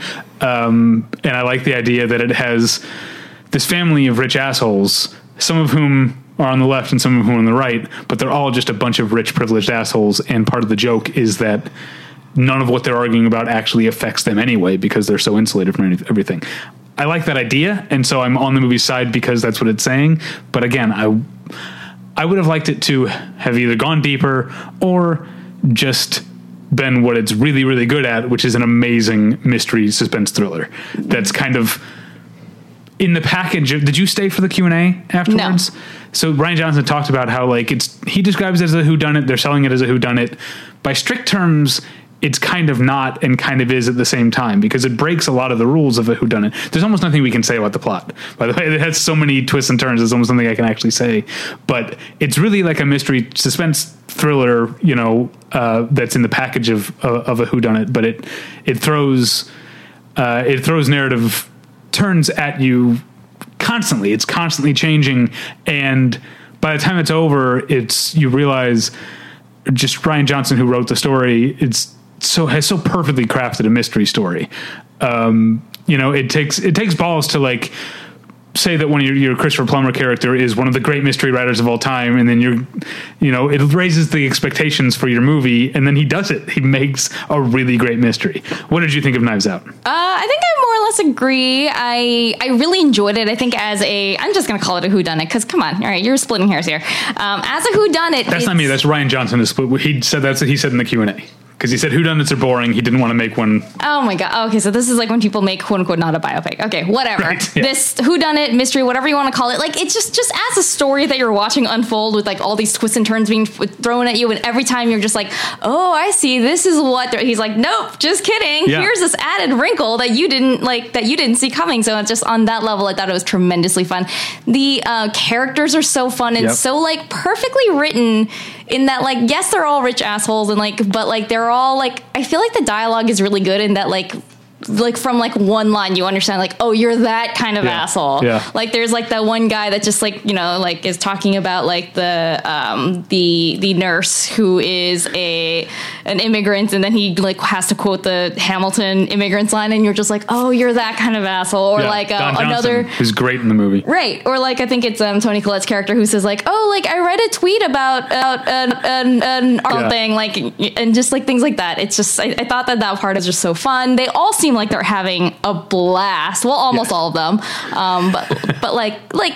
You just see that Chris Evans is like, thank God I'm not Captain America anymore. I can like swear and be an asshole. You just see like Yeah. Daniel Craig is like, oh my God, I love not being James Bond. I love being like putting on this like I thick very much accent. got that Im- impression. Oh, you oh, know, it's so fun. see like seeing knives out and then seeing like here's the first pictures from the set of no time to die and i'm like daniel craig was having i can tell from this picture daniel craig had way more fun making knives out than he is making his it fifth looks, whatever Yeah, it looks like all the actors are having fun watch like making this movie. I'm having fun watching it, so I Yeah. really just enjoyed it. I think it's like such just a just an entertaining movie, and to me that was um, I think, and then I think the kind of messaging was secondary. I I think it's hard to talk a lot about like the what we think does or doesn't work about the messaging or what exactly it's saying without getting into spoilers. Right? yeah that's tough Um, but I will say, like roughly, it just I think I think what I liked about it is it's a really classic story. Obviously, this kind of like whodunit thing, but it I it really feels like a movie that is set now without really beating you over the head with it, or at least I didn't feel like it was. Like it just kind of feels like these are characters that exist in the same world that we do, and kind of breathe the same air and watch the same headlines and like are absorbing the same moods. So I thought that that part of it was uh was interesting. Uh, yeah, and then the the the Q and A. The only people from the cast who were there were Jaeden Martell, um, which is what we're all calling him now, not Jaeden Lieberher, which was his old name. He changed his last name. Yeah, it's his uh, mom's name. yeah, I just it's weird. I had gotten. I knew who he was. I knew who Jaeden Lieberher was. People change their names all the time. It's okay. I guess that's true. Um, but he plays Um, a uh, young man who is, I, I believe they describe him as "quote unquote" literally a Nazi. Yeah, he's like always like on his uh, phone. they like, also call him an alt right troll dipshit. Yep. Um, but yeah, so it was him and Jamie Lee Curtis, and Jamie Lee Curtis is a delight. She's so much fun. She told stories. She clearly loves Don Johnson, who plays her, even though they don't love each other very much in the movie. They're not a very happy marriage, but she kept telling stories about Don Johnson. There's a part where he's so there's a character in the movie played played by Ana de Armas, um, who was she's Joy the she's and- the nurse of the um, the man who has died, the mystery writer. Yeah, and she uh, is a, uh, I guess, a first generation Latin American or Latino American, Latinx American, and so Don Johnson's character, who's the, you know, the he fancies himself, he's like the the enlightened Trump supporter, like he's like the Yes. I like uh, hold your nose and like you know, oh, I don't agree with everything. Anyway, he's there's a part where he's ostensibly defending her, and then have like absentmindedly hands her his plate to clean up. Yes. Apparently, Don Johnson just did that. That was not written by Rian Johnson at all. Don Johnson just, and, and so Jamie Lee Curtis was very tickled by Don Johnson. She also told a story uh, about um, being on an episode of Columbo, uh, I guess because they were just talking about murder mysteries. That was, uh, it was a delightful story. I, I, I, found, I, I never, I really like Jamie Lee Curtis now. I found, uh, and she's got a filthy mouth, which is uh, uh, always very endearing to me. People who cuss a lot, I like them. All right. And then next one, okay, next one we both saw The Lighthouse, directed by Robert Eggers. We both saw The Lighthouse, right? Yes. Uh, loved it. What did you think? I uh, came out and I was like, "What the fuck did I just watch?" I was like, "I think I liked it, but like I wasn't sure." Now, was that when I saw you? Uh, I think I was le- I may have been leaving the lighthouse Yeah, when you were going up to something else. I guess. Yeah, I was going to something else. I don't remember what now because I didn't see it until later in the fest. But uh, y- yeah, sorry, I interrupted you. What? Uh, any other just, No, so I mean, it's just a movie about uh, Willem Dafoe and Robert Pattinson being like lighthouse keepers in like what is it, like the late 19th century in, on like a tiny New England island. Yeah. uh, and they have really nothing to do but just be like be there with each other and take care of this lighthouse, and then things things just get crazy. yeah, they kind of lose their minds, or maybe there is some sort of malevolent force in the water in the lighthouse, and maybe Willem Dafoe knows more than he's letting on. The movie. I, I, I made this joke on, on Twitter that I'm dreading the like uh, YouTube explainer videos. Like, here's what's really going on in the lighthouse because there's so much.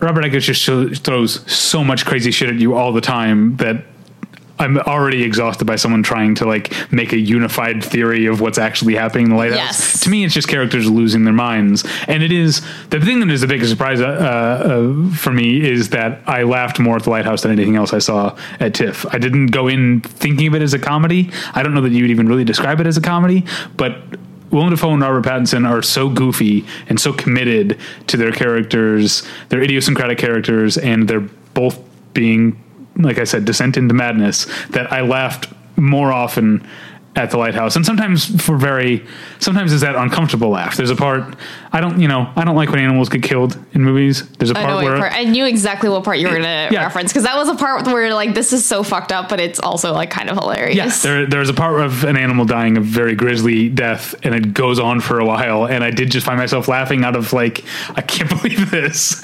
Um, There's also a lot of like very like very very lowbrow humor, like a lot of farts. Yes. just like shit like that. Yeah. um, yeah. I, I, what I liked about it was like I was like, you know, like The Witch was already kind of an unconventional, uh, you know, horror movie that like I never saw it. despite that it did really big. I mean, like it was a it was a movie about like people like in you know like it was a horror movie about like a family at the edge of the woods, but they're all like it's like a it's like Puritan. You Yeah. know, era America, and they're all speaking this like really thick accent and stuff like that. So you're like, oh, I mean, it's sure, but like this is this is kind of unusual. And then it seems like he he saw how well he how like you know how much kind of mainstream success he got with that one. He's like, ah, let me let me just be even more obscure and challenging and difficult. So they all Yeah. like they speak in this thick accent. They like it's in black and white. There's a lot of things that you don't understand what's going on, Not only or is it in black and understand what you're white, looking at. It's in 1.19 to 1 aspect ratio. Yes. It's even more square than a Yes. than a 4 by 3 And it's not like specifically a- the movie tone, late 20s, early 30s movie tone aspect ratio. Right, which makes it, which gives it such like a feeling of like you feel like you're watching something really old that just got like recently unearthed, uh, Yeah. which is really interesting. But the score is, I, I I The think. I- sound design is incredible. sound design is incredible. The score is so great, and the score fe- the score is very modern in many ways, which I didn't. Given that so much of there, so much of the like like you said, black and white, the aspect ratio, the set design, everything seems so, you know, Old. strict to the period. Right. The score is very much not that, and I loved I loved the score. Um, uh, there was something else I was going to say. Uh, oh yeah, there's also you, you mentioned the way they talk. Uh, Willem Dafoe, Willem Dafoe's character in particular. Talks like an old salt, you know, an old uh, sea. I've you seen know, people on Twitter legs. compare him to the sea captain in The Simpsons. Well, that's the thing. He, the, one of the funniest lines in the movie is late in the movie when Robert Pattinson is finally losing his temper with Willem Dafoe, and he says, "You sound like a goddamn parody," and that's so funny because the, I've spent at that Yeah. point you spend an hour and a half thinking that, By the time- exact same thing. By the time he says it, you've already been thinking it the Yeah. whole time. So, Yeah. the, yeah, yes, I think it's I, it's not something that I would necessarily be like, oh, I loved it, and I think other people love it. But like, it's it's an experience and one that I am glad to have had. All right, you're up next. Okay, Marriage Story, Noah Baumbach movie. Uh, Adam Driver and Scarlett Johansson play a married couple who are getting divorced, and they have a young child together, which obviously makes it really complicated, especially because he is a playwright or a theater director who wants to stay in New York, and she is an actress who wants to move to LA to pursue an acting opportunity. Um, so it's uh sorry. Sorry, without Tyler here. I'm in charge of the thermostat at Tyler's house, and for some reason the air conditioning shut off. It's fucking 90 degrees outside, and it was getting really hot in here. Okay. Or at least I was. Yes. Thank you. Sorry. Um, So I got up. that so, yeah, derailed my a- train of thought a little bit. Yeah, sorry. Oh, that's okay. Um, so it's a it's a it's a movie that is very. It starts out like very like. It, it's a movie that's very sad, and it starts out very sad, and like. Uh, but it's also it's also got a lot of like little funny things. I think I think I think from the trailers I expected it to be more of a straightforward like very emotional drama, but it's still got a lot of those like Noah Baumbach touches and like there's still a lot of, of things about it that's really funny. I think that what's interesting about it is that like obviously like you're like oh it's it's called Marriage Story, but it's about divorce, so that's that's real ironic, and it is. But it's also um, it ends up being also just a lot about like the relationship that these people are gonna continue to have because they have a son together and how they navigate that.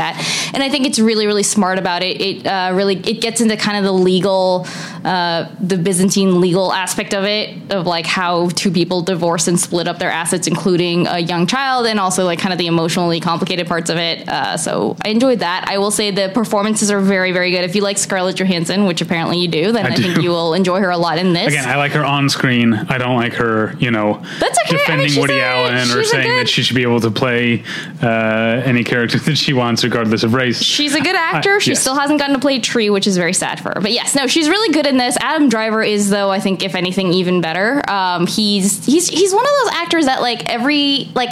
I know I shouldn't be surprised anymore when he's good in something because Yeah. he's always good, Yeah. and yet he always is so good and does something so striking to me that I'm always like surprised all over again. Of like, holy shit, Yeah. Adam Driver. So I think, uh, Yeah, but he does. Threat- I've said this about weirdly. We talked about Knives Out and didn't mi- mention Michael Shannon once, which actually proved my point that Michael Shannon has been so good for so long that I've stopped commenting on it.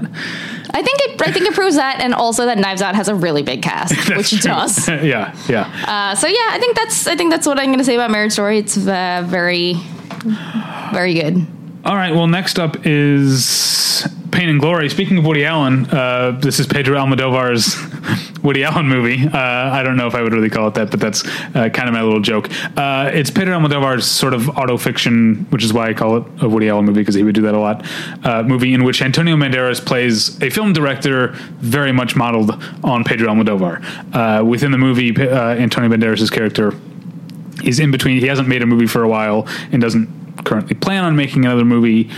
Um, and then he gets called by the local sort of Cinematheque. We're going to do a, re, uh, a revival of one of his earliest films. He reconnects with the star of that earlier film, whom he hasn't talked to in in over thirty years, much like Jamie Lee Curtis and Ed, Eddie Murphy. Except in this case, the actor gets Antonio Banderas' character uh, hooked on heroin, and then it becomes a heroin trauma for a little bit, but not even really. Like it's kind of a heroin, light heroin comedy, but he's like, but also it has dramatic parts where you're like, oh yeah, this guy's addicted now, but also it's much more about his his life, and it and it. It goes on from there to other uh, other things, and you sort of get all these uh, flashbacks. Um, to him as a child. Penelope Cruz plays his mother in in flashbacks, uh, and yeah, it definitely feels. I don't know if Pedro, Pedro Almodovar himself ever had a heroin problem, but a lot of the movie, uh, apart from that, feels like it's semi autobiographical. Um, and yeah, it it, it, it culminates and it, it feels very episodic, and then culminates in a way that uh, kind of like coming home again. I didn't see coming, and then.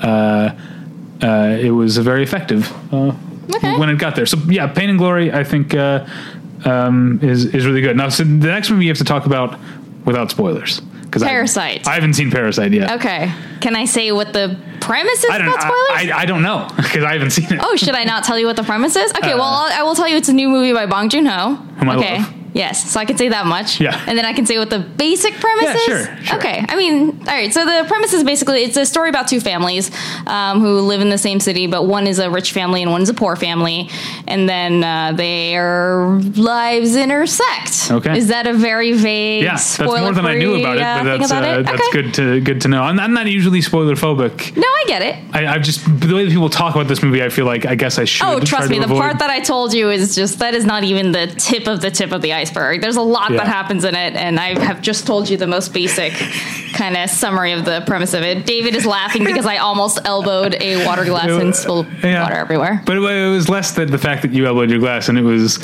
uh, I don't know. I think of you as a person who's very like in control, and you had a sudden look of panic on your face. Listen, I, as, I, as I am always telling to my husband, the reason I am such a clumsy person is because, like, you know how like rom coms, like you need the female character to have like a relatable flaw. And if I weren't down. clumsy, I wouldn't be relatable because I would just be too perfect. Yeah, So uh, yeah, and yet I I actually relate more as a pretty perfect person myself. I relate more to the perfection part. That's that's us, two perfect people. yeah, exactly. Um, so yes, Parasite has nothing to do with that. Um, it, ends up being. I'm gonna try to be very careful about how I speak about this because you clearly don't want to know that much about it. But I will say, but I'm it- also lo- looking out for the listeners who are, might be more spoiler phobic it's than I am. very. Uh, it's it's first of all, it's great. It is one of my favorite films that I have seen this year. So I will say off the bat that I think it's really good. I think. Um, he he's it, it's a story and a movie that shifts shapes a lot of the like as it goes on like you keep being like oh it's going to be about this and then it kind of turns into something else and you're like oh it's doing this and it's like then the narrative like takes a hard left and like things like that. So like it's something that kind of keeps you guessing and it's you know that could be something that is very challenging but i think works uh, that he that I think he pulls off really well. Like we've all seen movies that kind of try to do that, but it just ends up feeling disjointed. This one it feels very coherent, and I think like tonally also like it it can be very funny, it can be very angry, it can be very sad. Like it's doing a lot of different things, um, but it all kind of works really beautifully together, and then it ends up being a. Uh, I guess you could probably have guessed from the premise. It ends up being a lot about kind of the class class Sure. system, class differences, capitalism, like that kind of theme. And I think that the way he explores it ends up being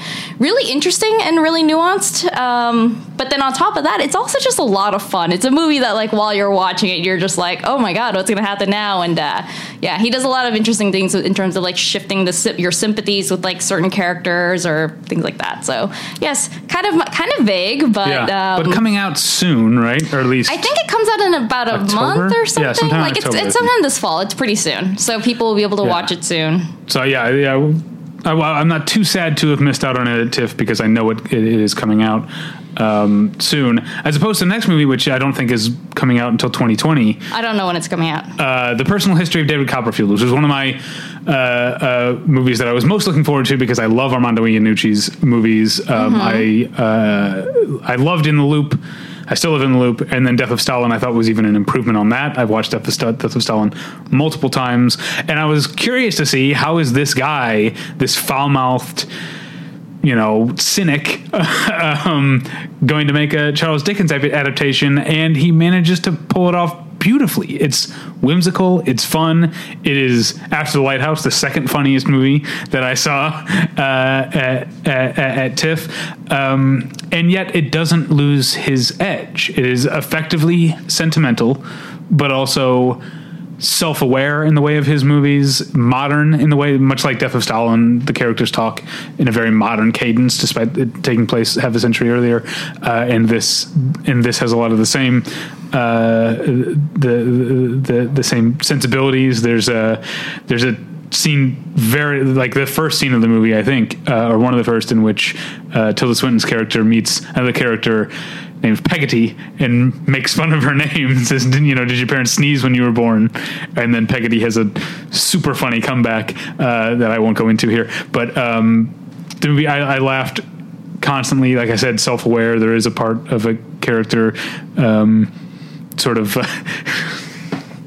the character says her name, and like we don't realize until she says her na- her last name that she's related to another character. Right. Do you know the part I'm talking yeah, about? Yeah, yeah, and she says it with a pause, like my name's blank. Like if I was going to say my name's David Bax, and then immediately was like, I don't know why I said it like that because that was clearly just for the audience. I thought the, that kind of stuff was hilarious. Um, the cast is great. You've got Dev Patel. I mentioned Til- Tilda Swinton. You've got Hugh Laurie. You've got Benedict Wong. Um, uh, I'm missing probably some some big ones here. Uh, oh yeah, Ben Whishaw, uh, whom I've always loved. Um, I really really like the personal history of David Copperfield. Angie, what do you think? I thought it was okay. Really? Yeah, like I mean, I didn't like I was like the whole time I was watching. I was like, I'm not like mad that I'm wa- watching it. I'm, you know, there are things about it that I enjoy. I laughed several times, but like I came out being like, I don't really know why this was a movie that he decided that he had to make. Like, I mean, I was like, on the Oh, I one have hand, I was like, I was like, I was like, oh, you know, good for him. He's branching out. Like, it, as you pointed out, it's it's uh, while it shares some of the sensibility, it's essentially turns out to be a very different movie than what we are used to seeing from him. So I, th- I guess I was expecting it to be a little bit have a little bit more of his sensibility injected into it or something. Because when I walked out, I was like, I mean, it was fine. Um, the performances are kind of fun, but like I feel like on the whole, it was just like what I liked about it and what I found very like kind of eh about it kind of balances out to where I'm like, eh, I mean, I'm not mad that I saw it, but it's also not something that I'd probably tell other people that they, they need to see. Well, I'll give you my hypothesis as to why he made this movie. I think Okay. it, I think it might be. I don't know if this is true or not because I don't know Armando Iannucci, but it might be his most personal work because I think so. The, uh, David Copperfield, the character that Dev Patel plays, uh, is an aspiring writer, and everything we're seeing is sort of the fodder for what will become his life Right. as a writer. Um, and I think, uh, And it was a semi autobiographical Right. work from Charles Dickens himself. So Yes, yes, much like Pain and Glory uh, is Pain and Glory is to Almodovar as David Copperfield is to Charles Dickens. Um, but I think Armando, Iannu- Armando Iannucci as this very wordy, loquacious dramatist making a movie about a character learning the importance of words and their performance. Because one of the things one of the through lines of the movie is as he his he moves up and down in station through english you know uh, class and english life throughout the movie. And wherever he goes he is able to adapt to the way of speaking you know he changes his accent he learns how to say uh, ear instead of here you know uh, obviously i'm not going to do the but that's a whole thing where oh yeah when peter Right, capaldi we right. didn't mention teaches him how to sort of talk a little cockney and so i think that that focus on the importance of of words and their performance to our survival and our social thriving I, I think is is fits in with with Armando Iannucci's idea of himself Okay. that's my guess Sure. All right i didn't look at what's next Portrait of a Lady on Fire, which is all you, buddy. my second favorite movie of the festival. I love how we're working my way up for third, second. Um, yeah, Portrait of a Lady on Fire. You're gonna love it, Angie. You got to see it when it when it comes out. I really want to do, and then Um, it just didn't fit into my schedule. But I'm sad that I missed it. uh, yeah, I'm really glad that I did because I did actually kind of squeeze it in. I was very tired during it, but I uh, I really loved it. Um, it's a it's a French movie uh, about a uh, takes place in the I don't know late 1800s. I'm not sure, early 1800s maybe. I'm bad at this. Um, It takes place in the past. takes place in the past, and there's a um, uh, a young sort of lady, noble woman, lives on a, a an, an island off of off of France, off of Normandy, um, no, off of Brittany. I can't remember. Not important. And uh, she, her mother, played by the great Valeria Golino, um, is trying to marry her off, but needs to have a portrait painted to to send to this Milanese gentleman to approve of her daughter before he's going to marry her. And she refuses to have her portrait painted because she doesn't want to be married off. And so her mother hires this painter, this woman. Um, uh, played by I can't remember her name. Anyway, but a, a, a young woman to come paint her, but under the ruse of being hired as a part of the help, and then her job is to like study this woman, this young woman, and then at night in secret uh, paint her, and then. Um, this movie is going to garner so many, and in fact, already has started to garner many comparisons to Call Me by Your Name. And a part of me wants to be like, oh, that's facile, but a part of it is also like, yeah, there actually is kind of a lot of overlap because these two women fall in love and have uh, this um, uh, beautiful romance and and love affair. And uh, I'm not going to go any further than that in in, in telling the story, but uh, the movie is surprising. It's it's rich. It's uh, incredibly romantic and at times incredibly ero- erotic, despite the fact it's sort of a counterpoint to what I was saying about Emma, which has a lot of sex in it and is not sexy. Portrait of a Lady on Fire, I think, is a very sexy movie, even though the sex in it is not explicit. Um, I think that's true a lot of the times. A lot of Yeah. the sexiest scenes are scenes that are not sex scenes or like that are Yeah. very kind of uh, you know well, restrained. maybe because I have uh, lesbians uh, in mind talking about this movie. One of the sexiest scenes in recent cinema, recent years, is in The Handmaiden, which is the woman filing the other Yes, woman's tooth, I was thinking like, about that tooth too. down. It's not a sex scene at all, and yet it's one of the most erotic things that's happened on on a cinema screen in the last five years. Right. Um, and yeah, so if you like The Handmaiden and if you like Call Me by Your Name, you will probably like uh, Portrait of a Lady on Fire. I mean, I like both of those, but they're very different movies. Yes, and this one uh, has its its own uh, its own tone, its own uh, wrinkles that I, I won't get into, but it's it's uh, yeah, it's absolutely enchanting and beguiling, and my second favorite movie of the festival. All right, I'm looking forward to it. And then next up is The Report, which is another one Yeah. that you and I both saw at Sundance, right? Yeah, we don't have to go into much detail here. It's coming out in November. Uh, It's uh, Adam Driver plays the um, Senate staffer, I think, tasked with compiling a report on into the uh, or the it, it's the torture report. the That's report, if you see the trailer, it says the torture report, and then torture gets blacked out, so it's just called the report, Ah. uh, which is cute, but also the report is a really boring title. Fortunately, movie much less much like less boring than you think based on that very boring title, which sounds like it's going to be about Adam Driver writing a book report. Uh, Yeah. It's uh, it's I think it's I think it's kind of got like that like spotlighty vibe where it's a lot about okay. like the investigation and kind of the work that goes into Yeah. um, uncovering this and kind of and like through that kind of shows you you know that it's not just the work of like one person being an asshole it's like how there's a whole system behind it so i like that about it uh, adam driver again, a person Yeah. that is just. I And think that huge this- cast. You've got you've got Annette Bening, you've got Jon Hamm. It does. Yeah. Uh, I think though that this movie works very much because he is the kind of actor that like you know how like there's like that that thing, thing people say like oh such and such is an actor I love so much I could watch him read the phone book. But like Adam Driver really is like because a lot of his a lot of what he has to do in this movie honestly is deliver exposition and like Yeah. explain things and I think that if it was an actor who was less compelling it would have gotten really boring but I Yeah. think that he is someone that like that he, he's one of those actors that like doing nothing he is more interesting than a lot of actors like acting their faces off so uh so i think it works and i think a lot of it is thanks Yeah, to him yeah. I was very, I was pleasantly surprised by it at, at Sundance. So check that out. Uh, next up is one I'm jealous of that I didn't catch because I really wanted to see. this. Yes. oh you don't have to be jealous it wasn't that good Oh, that's too bad. It was one of the movies that I liked the least at the festival. I liked most of the things. Um, so this one stars um, Kristen Stewart as Jean Seberg, the uh, movie star, and it's it's set in the late '60s, and it's really it's not so much about her career as it is about how the FBI started to investigate her and start a campaign to discredit her at, because of her involvement with like the civil rights movement and the Black Power movement. So it's about that. So there's that. And then the other side of the other main ish character well he's a supporting character but the other kind of like you know character who's doing stuff is that one of the characters played by Jack O'Connell is an invented FBI person who is part of the he is part of the campaign uh, to like he's he's part of the team that's out to do all these things there. And those narratives you know kind of obviously intersect and whatnot. It, it is a movie that I uh, like for the first part of it it kind of plays like a boring biopic. It does start to get interesting once it once it devolves into like how paranoid this makes her because it really just destroys her life. Like this no this like she knows she can sense that she's being watched and followed and that people are out to get her but they're doing it in such a way where like when she says that it makes her sound crazy uh, so I think that it kind of, I think that part of it is kind of interesting. Kristen Stewart is, you know, good, especially in those kind of uh, in the in the bigger parts. Um, but I think that ultimately it just didn't. I wish that it had dug more into that or something. I don't know. It just ended up feeling like a weirdly conventional movie, despite having a plot that just. I mean, it's it's a true thing that happened, but it's Yeah. like one of those plots that were like, this already sounds like a movie, and I'm disappointed that they didn't make a better one out of it. Yeah, there's so many. You know, uh, we, last week on the fall movie, movie preview, we talked about this because I'm looking forward to Judy, even though I know it's probably not going to be good.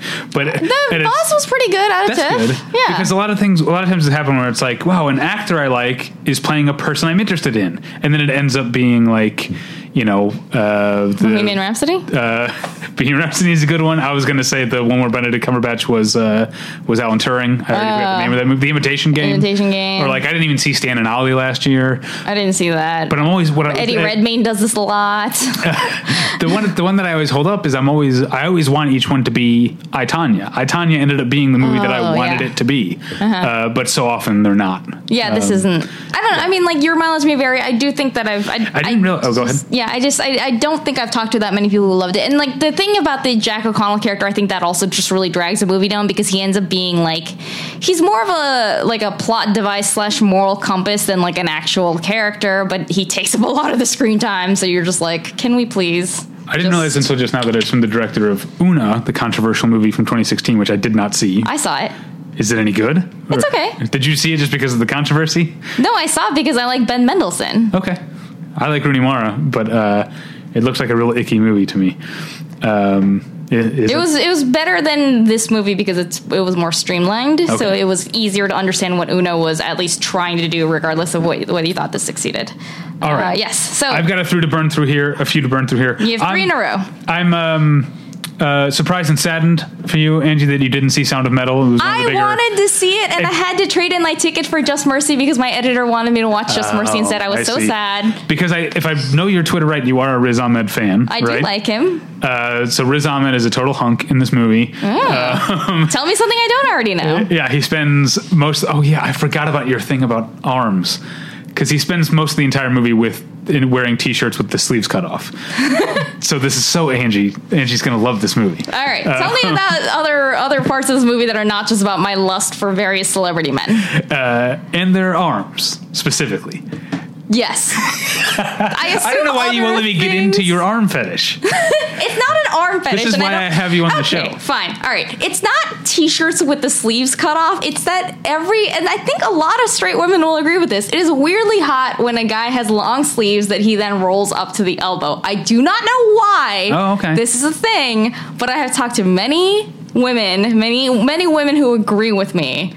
And uh, yeah, But that also seems like like I'm really into women who like wear necklaces or whatever. Like every guy does that. That's why I don't get it. I don't. This is what I mean. I can't understand it. It's like not an unusual thing. Yeah, it is I- very common, but somehow it makes every guy like Yeah. ten percent hotter when he rolls up his sleeves. I do not know why. It works on I di- almost every man. I didn't realize that I was such a thirst trap every day at work. Yeah. That's how I walk around all day, every day at work. I mean, I do doing like my sleeves rolled up right now, but it doesn't. Yeah, I don't know. It, anyway, so now that we have gone off on this tangent, okay, about Riz Ahmed. So Riz Ahmed. because I am very curious about this movie on Yes, its own. Riz Ahmed and merits. his sexy arms play the drums. Uh, he uh, he's a drummer in a in a heavy metal band. Uh, his girlfriend is the lead singer, played by Olivia Cooke.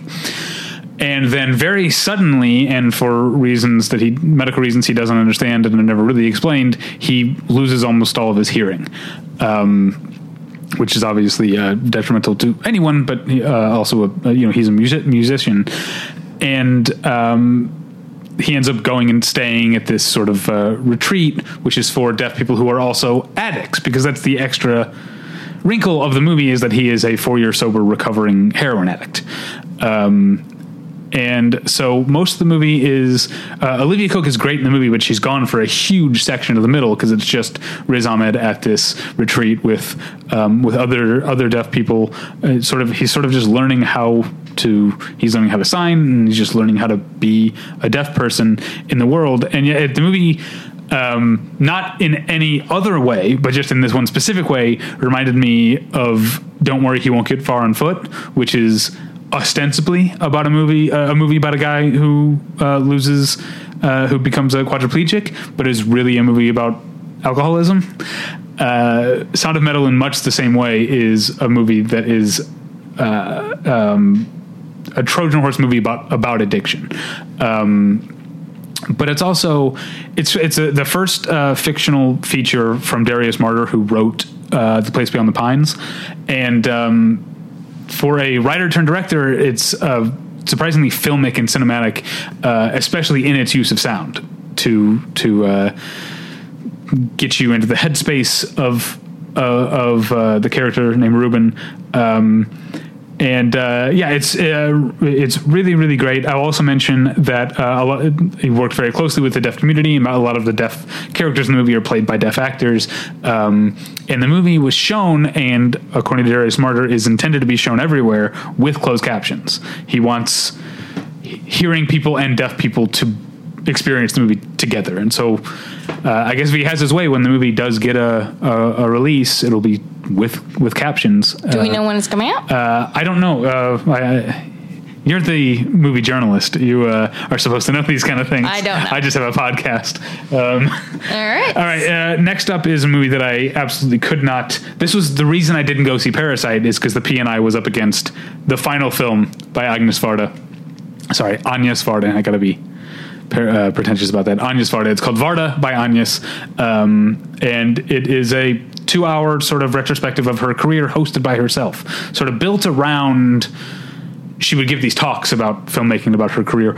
Um, and and so there's footage of her giving these talks at museums and universities uh, but it had been described to me before i saw people who saw like a Cannes or whatever said that it's like oh it's a glorified ted talk and i i think that's not what that's never what Agnes Varda was going to do she so she was so capable of thinking in cinema that very little of the movie is actually just her sitting and talking there's a lot of footage incorporated in in um, uh, innovative ways. There's a because the thing is, she made a movie in 2008 called The Beaches of Agnes, which is a career retrospective. And so there's parts where she's like, I'm going to show a clip from Cleo from 5 to 7 now. But the clip that it throws to is a clip from the Beaches of Agnes of her talking about Cleo from 5 to 7. Then we see some of Cleo from 5 to 7. So it's uh, it, it, it's it's it's layered. She also has uh, new interviews with old collaborators. And I would say the big difference between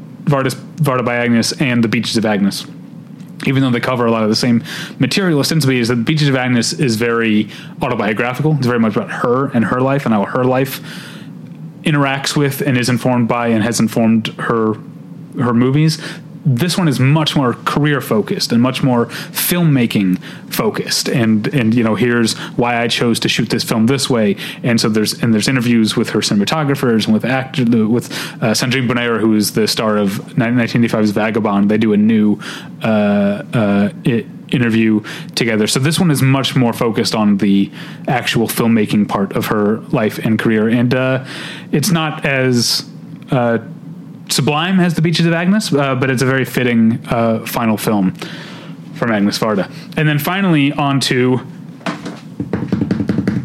my favorite film of TIFF 2019, Ooh. Pedro Costa's Vitalina Varela.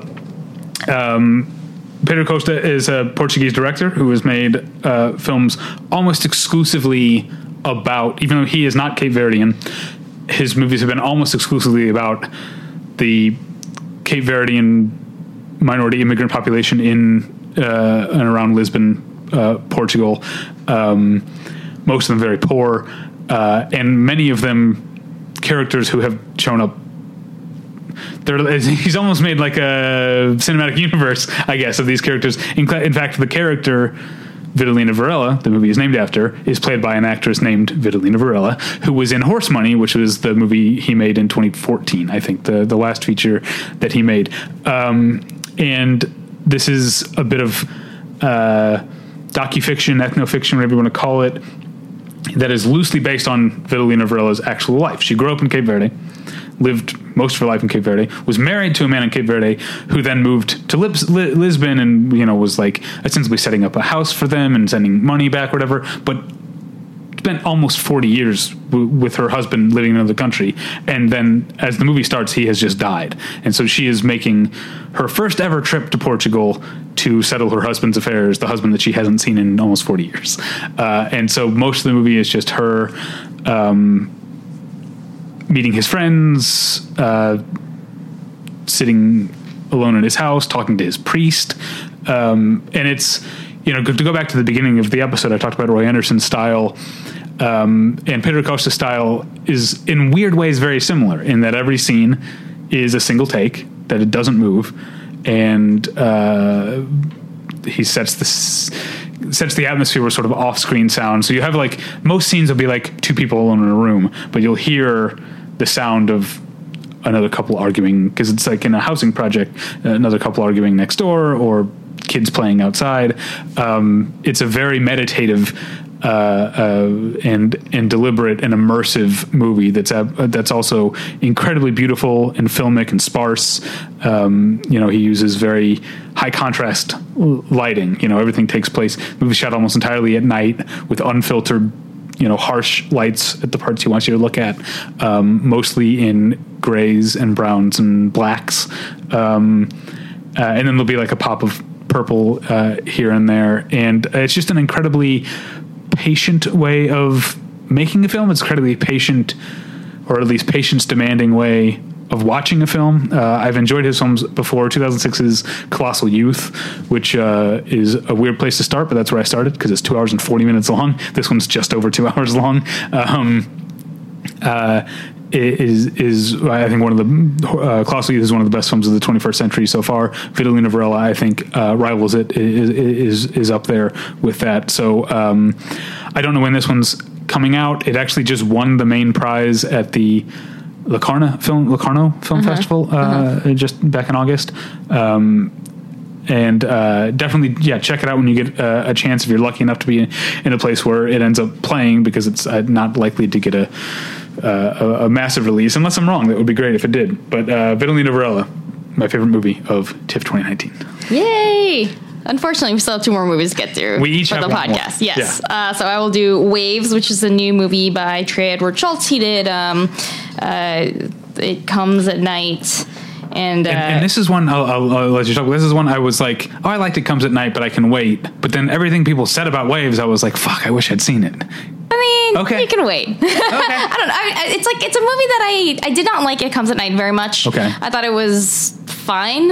Uh, this movie I like better than that, but I still don't think it's it's not exactly a movie that I'm like, oh my god, David, you have to watch it right now the second Yeah. it opens or anything. So it's about a uh, an, a black family in America, and they're kind of like uh, middle class, upper middle class. Uh, it's like a mom, dad, two kids, and they've they kind of like seem like very you know kind of very perfect in ideals of family. Like all the the kids are good students. The son's like a like a star athlete. The parents have like a successful business. Like everything seems great, and then you know clearly things aren't. And like it's a movie that is uh, there's some twists and turns in it that I don't want to spoil. So it's another movie Okay. that's kind of challenging to talk about. I think that it's but but like structurally it is kind of like there's like a there's a point where it's it goes from being like about one thing to being about another thing. I think I like the second half of it a little bit better. It was a little bit more interesting, but they're but they're almost they're not completely disjointed. But it feels sometimes it, it did feel to me like a little like if they were two companion movies instead of one movie in a way. Um, and then the and it takes so long to get there because then you first have to get through the first half, which is interesting, but I think not quite doing anything where I was like, oh wow, like I really learned something there, and that's something that's that I've never seen before, or anything like that. Um, I will say though, Kelvin Harrison Jr. plays the son, and he was also in Luce earlier this year. He was in It Comes at Night. He is he is very good. He continues to do very good work, and he also continues to play. Uh, play teenagers who are just trying to live their lives but then you know the adults are Yeah. putting a lot of pressure on them and things go terrible so uh, yeah it's a i think i think I've, I've i think i know a lot of people really really loved it i didn't and then I have also talked to a few people who are very skeptical of it, who saw it and were just like, oh, I don't know. Um, I think I'm somewhere in the middle on that one. All right, the final movie um, is a movie that I, I would consider it my second least favorite film of TIFF uh, that I saw at TIFF, but Oh, no. um, I still liked it more than I didn't, which I think speaks to how good a festival uh, this was this year. But I, I, I picked like the there were like piano, press screenings. There was uh, the new Elia Suleiman movie, which I forget the name of, the new uh, Kiyoshi Kurosawa movie, and this one. And I picked this one, and a part of me is like, I liked it, but I wonder if I would have liked the other ones better. But uh, this movie is called Zombie Child. It's from Bertrand Bonello, um, who made uh, 2011's masterpiece House of Tolerance. He made Nocturama a couple years ago. Um, and Zombie Child is uh, two narratives in one that go uh, that he cuts back and forth. One is based on a supposed true story in in 19 uh, early 1960s uh, Haiti, uh, a story about a man who was um, turned into a voodoo style zombie. He was poisoned, thought dead, buried, then dug up by the people who poisoned him, and put to work essentially as a uh, as slave labor because he was not uh, himself anymore, and then eventually returned uh, to his family. Um, this is all. None of this has ever been proven, but this is a, the what the man. Uh, oh, uh, see, that's the in uh, the the in charge, uh, quick acting Angie that I. I, I just think of. almost knocked over a water bottle and then and then managed to rescue it. Yeah, but the thing is that that means this is the second time I've almost spilled water your cool everywhere. this time. The other time was very funny. you okay. I feel like. David is just never going to respect me again. Okay, so uh, that's the that's the, the the one story, and then the the second story is a completely uh, invented story in which that character's granddaughter has since moved to France and is attending an all girls Catholic boarding school, um, and uh, uh, is sort of. Um, invited into this sort of uh, secret club of cool girls uh, or whatever who are very notably all white in this girl is haitian um, uh, and yeah so like a lot of the movies we've been talking about there's some clear allegories going on, going on here a lot of this times about in this in this case about sort of white westerner condescension and appropriation um, and, and and things like that um, and it, it occasionally gets a little bit batshit. If you know Bertrand Bonello's movies, you know he has he like when he when he wants a movie to take a turn, he commits to it. And this movie does eventually. It's called Zombie Child. It's about that not Romero type of zombie, you know, about Right. the, like the old fashioned voodoo type of zombie. But it does take a turn at the end where it becomes a full on horror movie for a little bit. And I liked that, but it also felt like too little too late. It just feels like with the two stories, I feel like Bertrand Bonello couldn't fully commit to either. A lot of times it feels like the the first the Haiti, the Haiti set story, despite taking up half the screen time, really only exists as a reference point for the rest of the story. So it doesn't feel like it's fleshed out as much as it as it Okay, could be. yeah. mhm. Uh, and so yeah, I there's a lot that I I was never quite bored by the movie. There's a lot that I like about it, but I did when it was over, I did think there were other things I could have been seeing. Yeah. uh, so that's it. That's our TIFF. That's our TIFF. All right. Um, you can find my reviews of everything that I uh, talked about here today at battleshippretension.com. You can follow me at david at battleshippretension.com. Uh, sorry, email me at david at battleshippretension.com. Follow me on Twitter at davypretension. Uh, Angie, where can people find you and your TIFF coverage? Uh, you can find me and my TIFF coverage at mashable.com. And you can find me on Twitter at AJHAN. Sorry, I thought that was going to take longer. No. So I took a big drink simple. of water. Um, uh, before you knock over the rest of my water. Uh, Angie, thank you so much for being here and letting me make fun of you for knocking over water and liking forearms. This is a delight. Today I learned so much about what it's going to be like in a few months when I'm almost 37. it's going to be a scary time. Can't wait. Uh, thank you so much. Thank you at home for listening. We'll get you next time. Bye.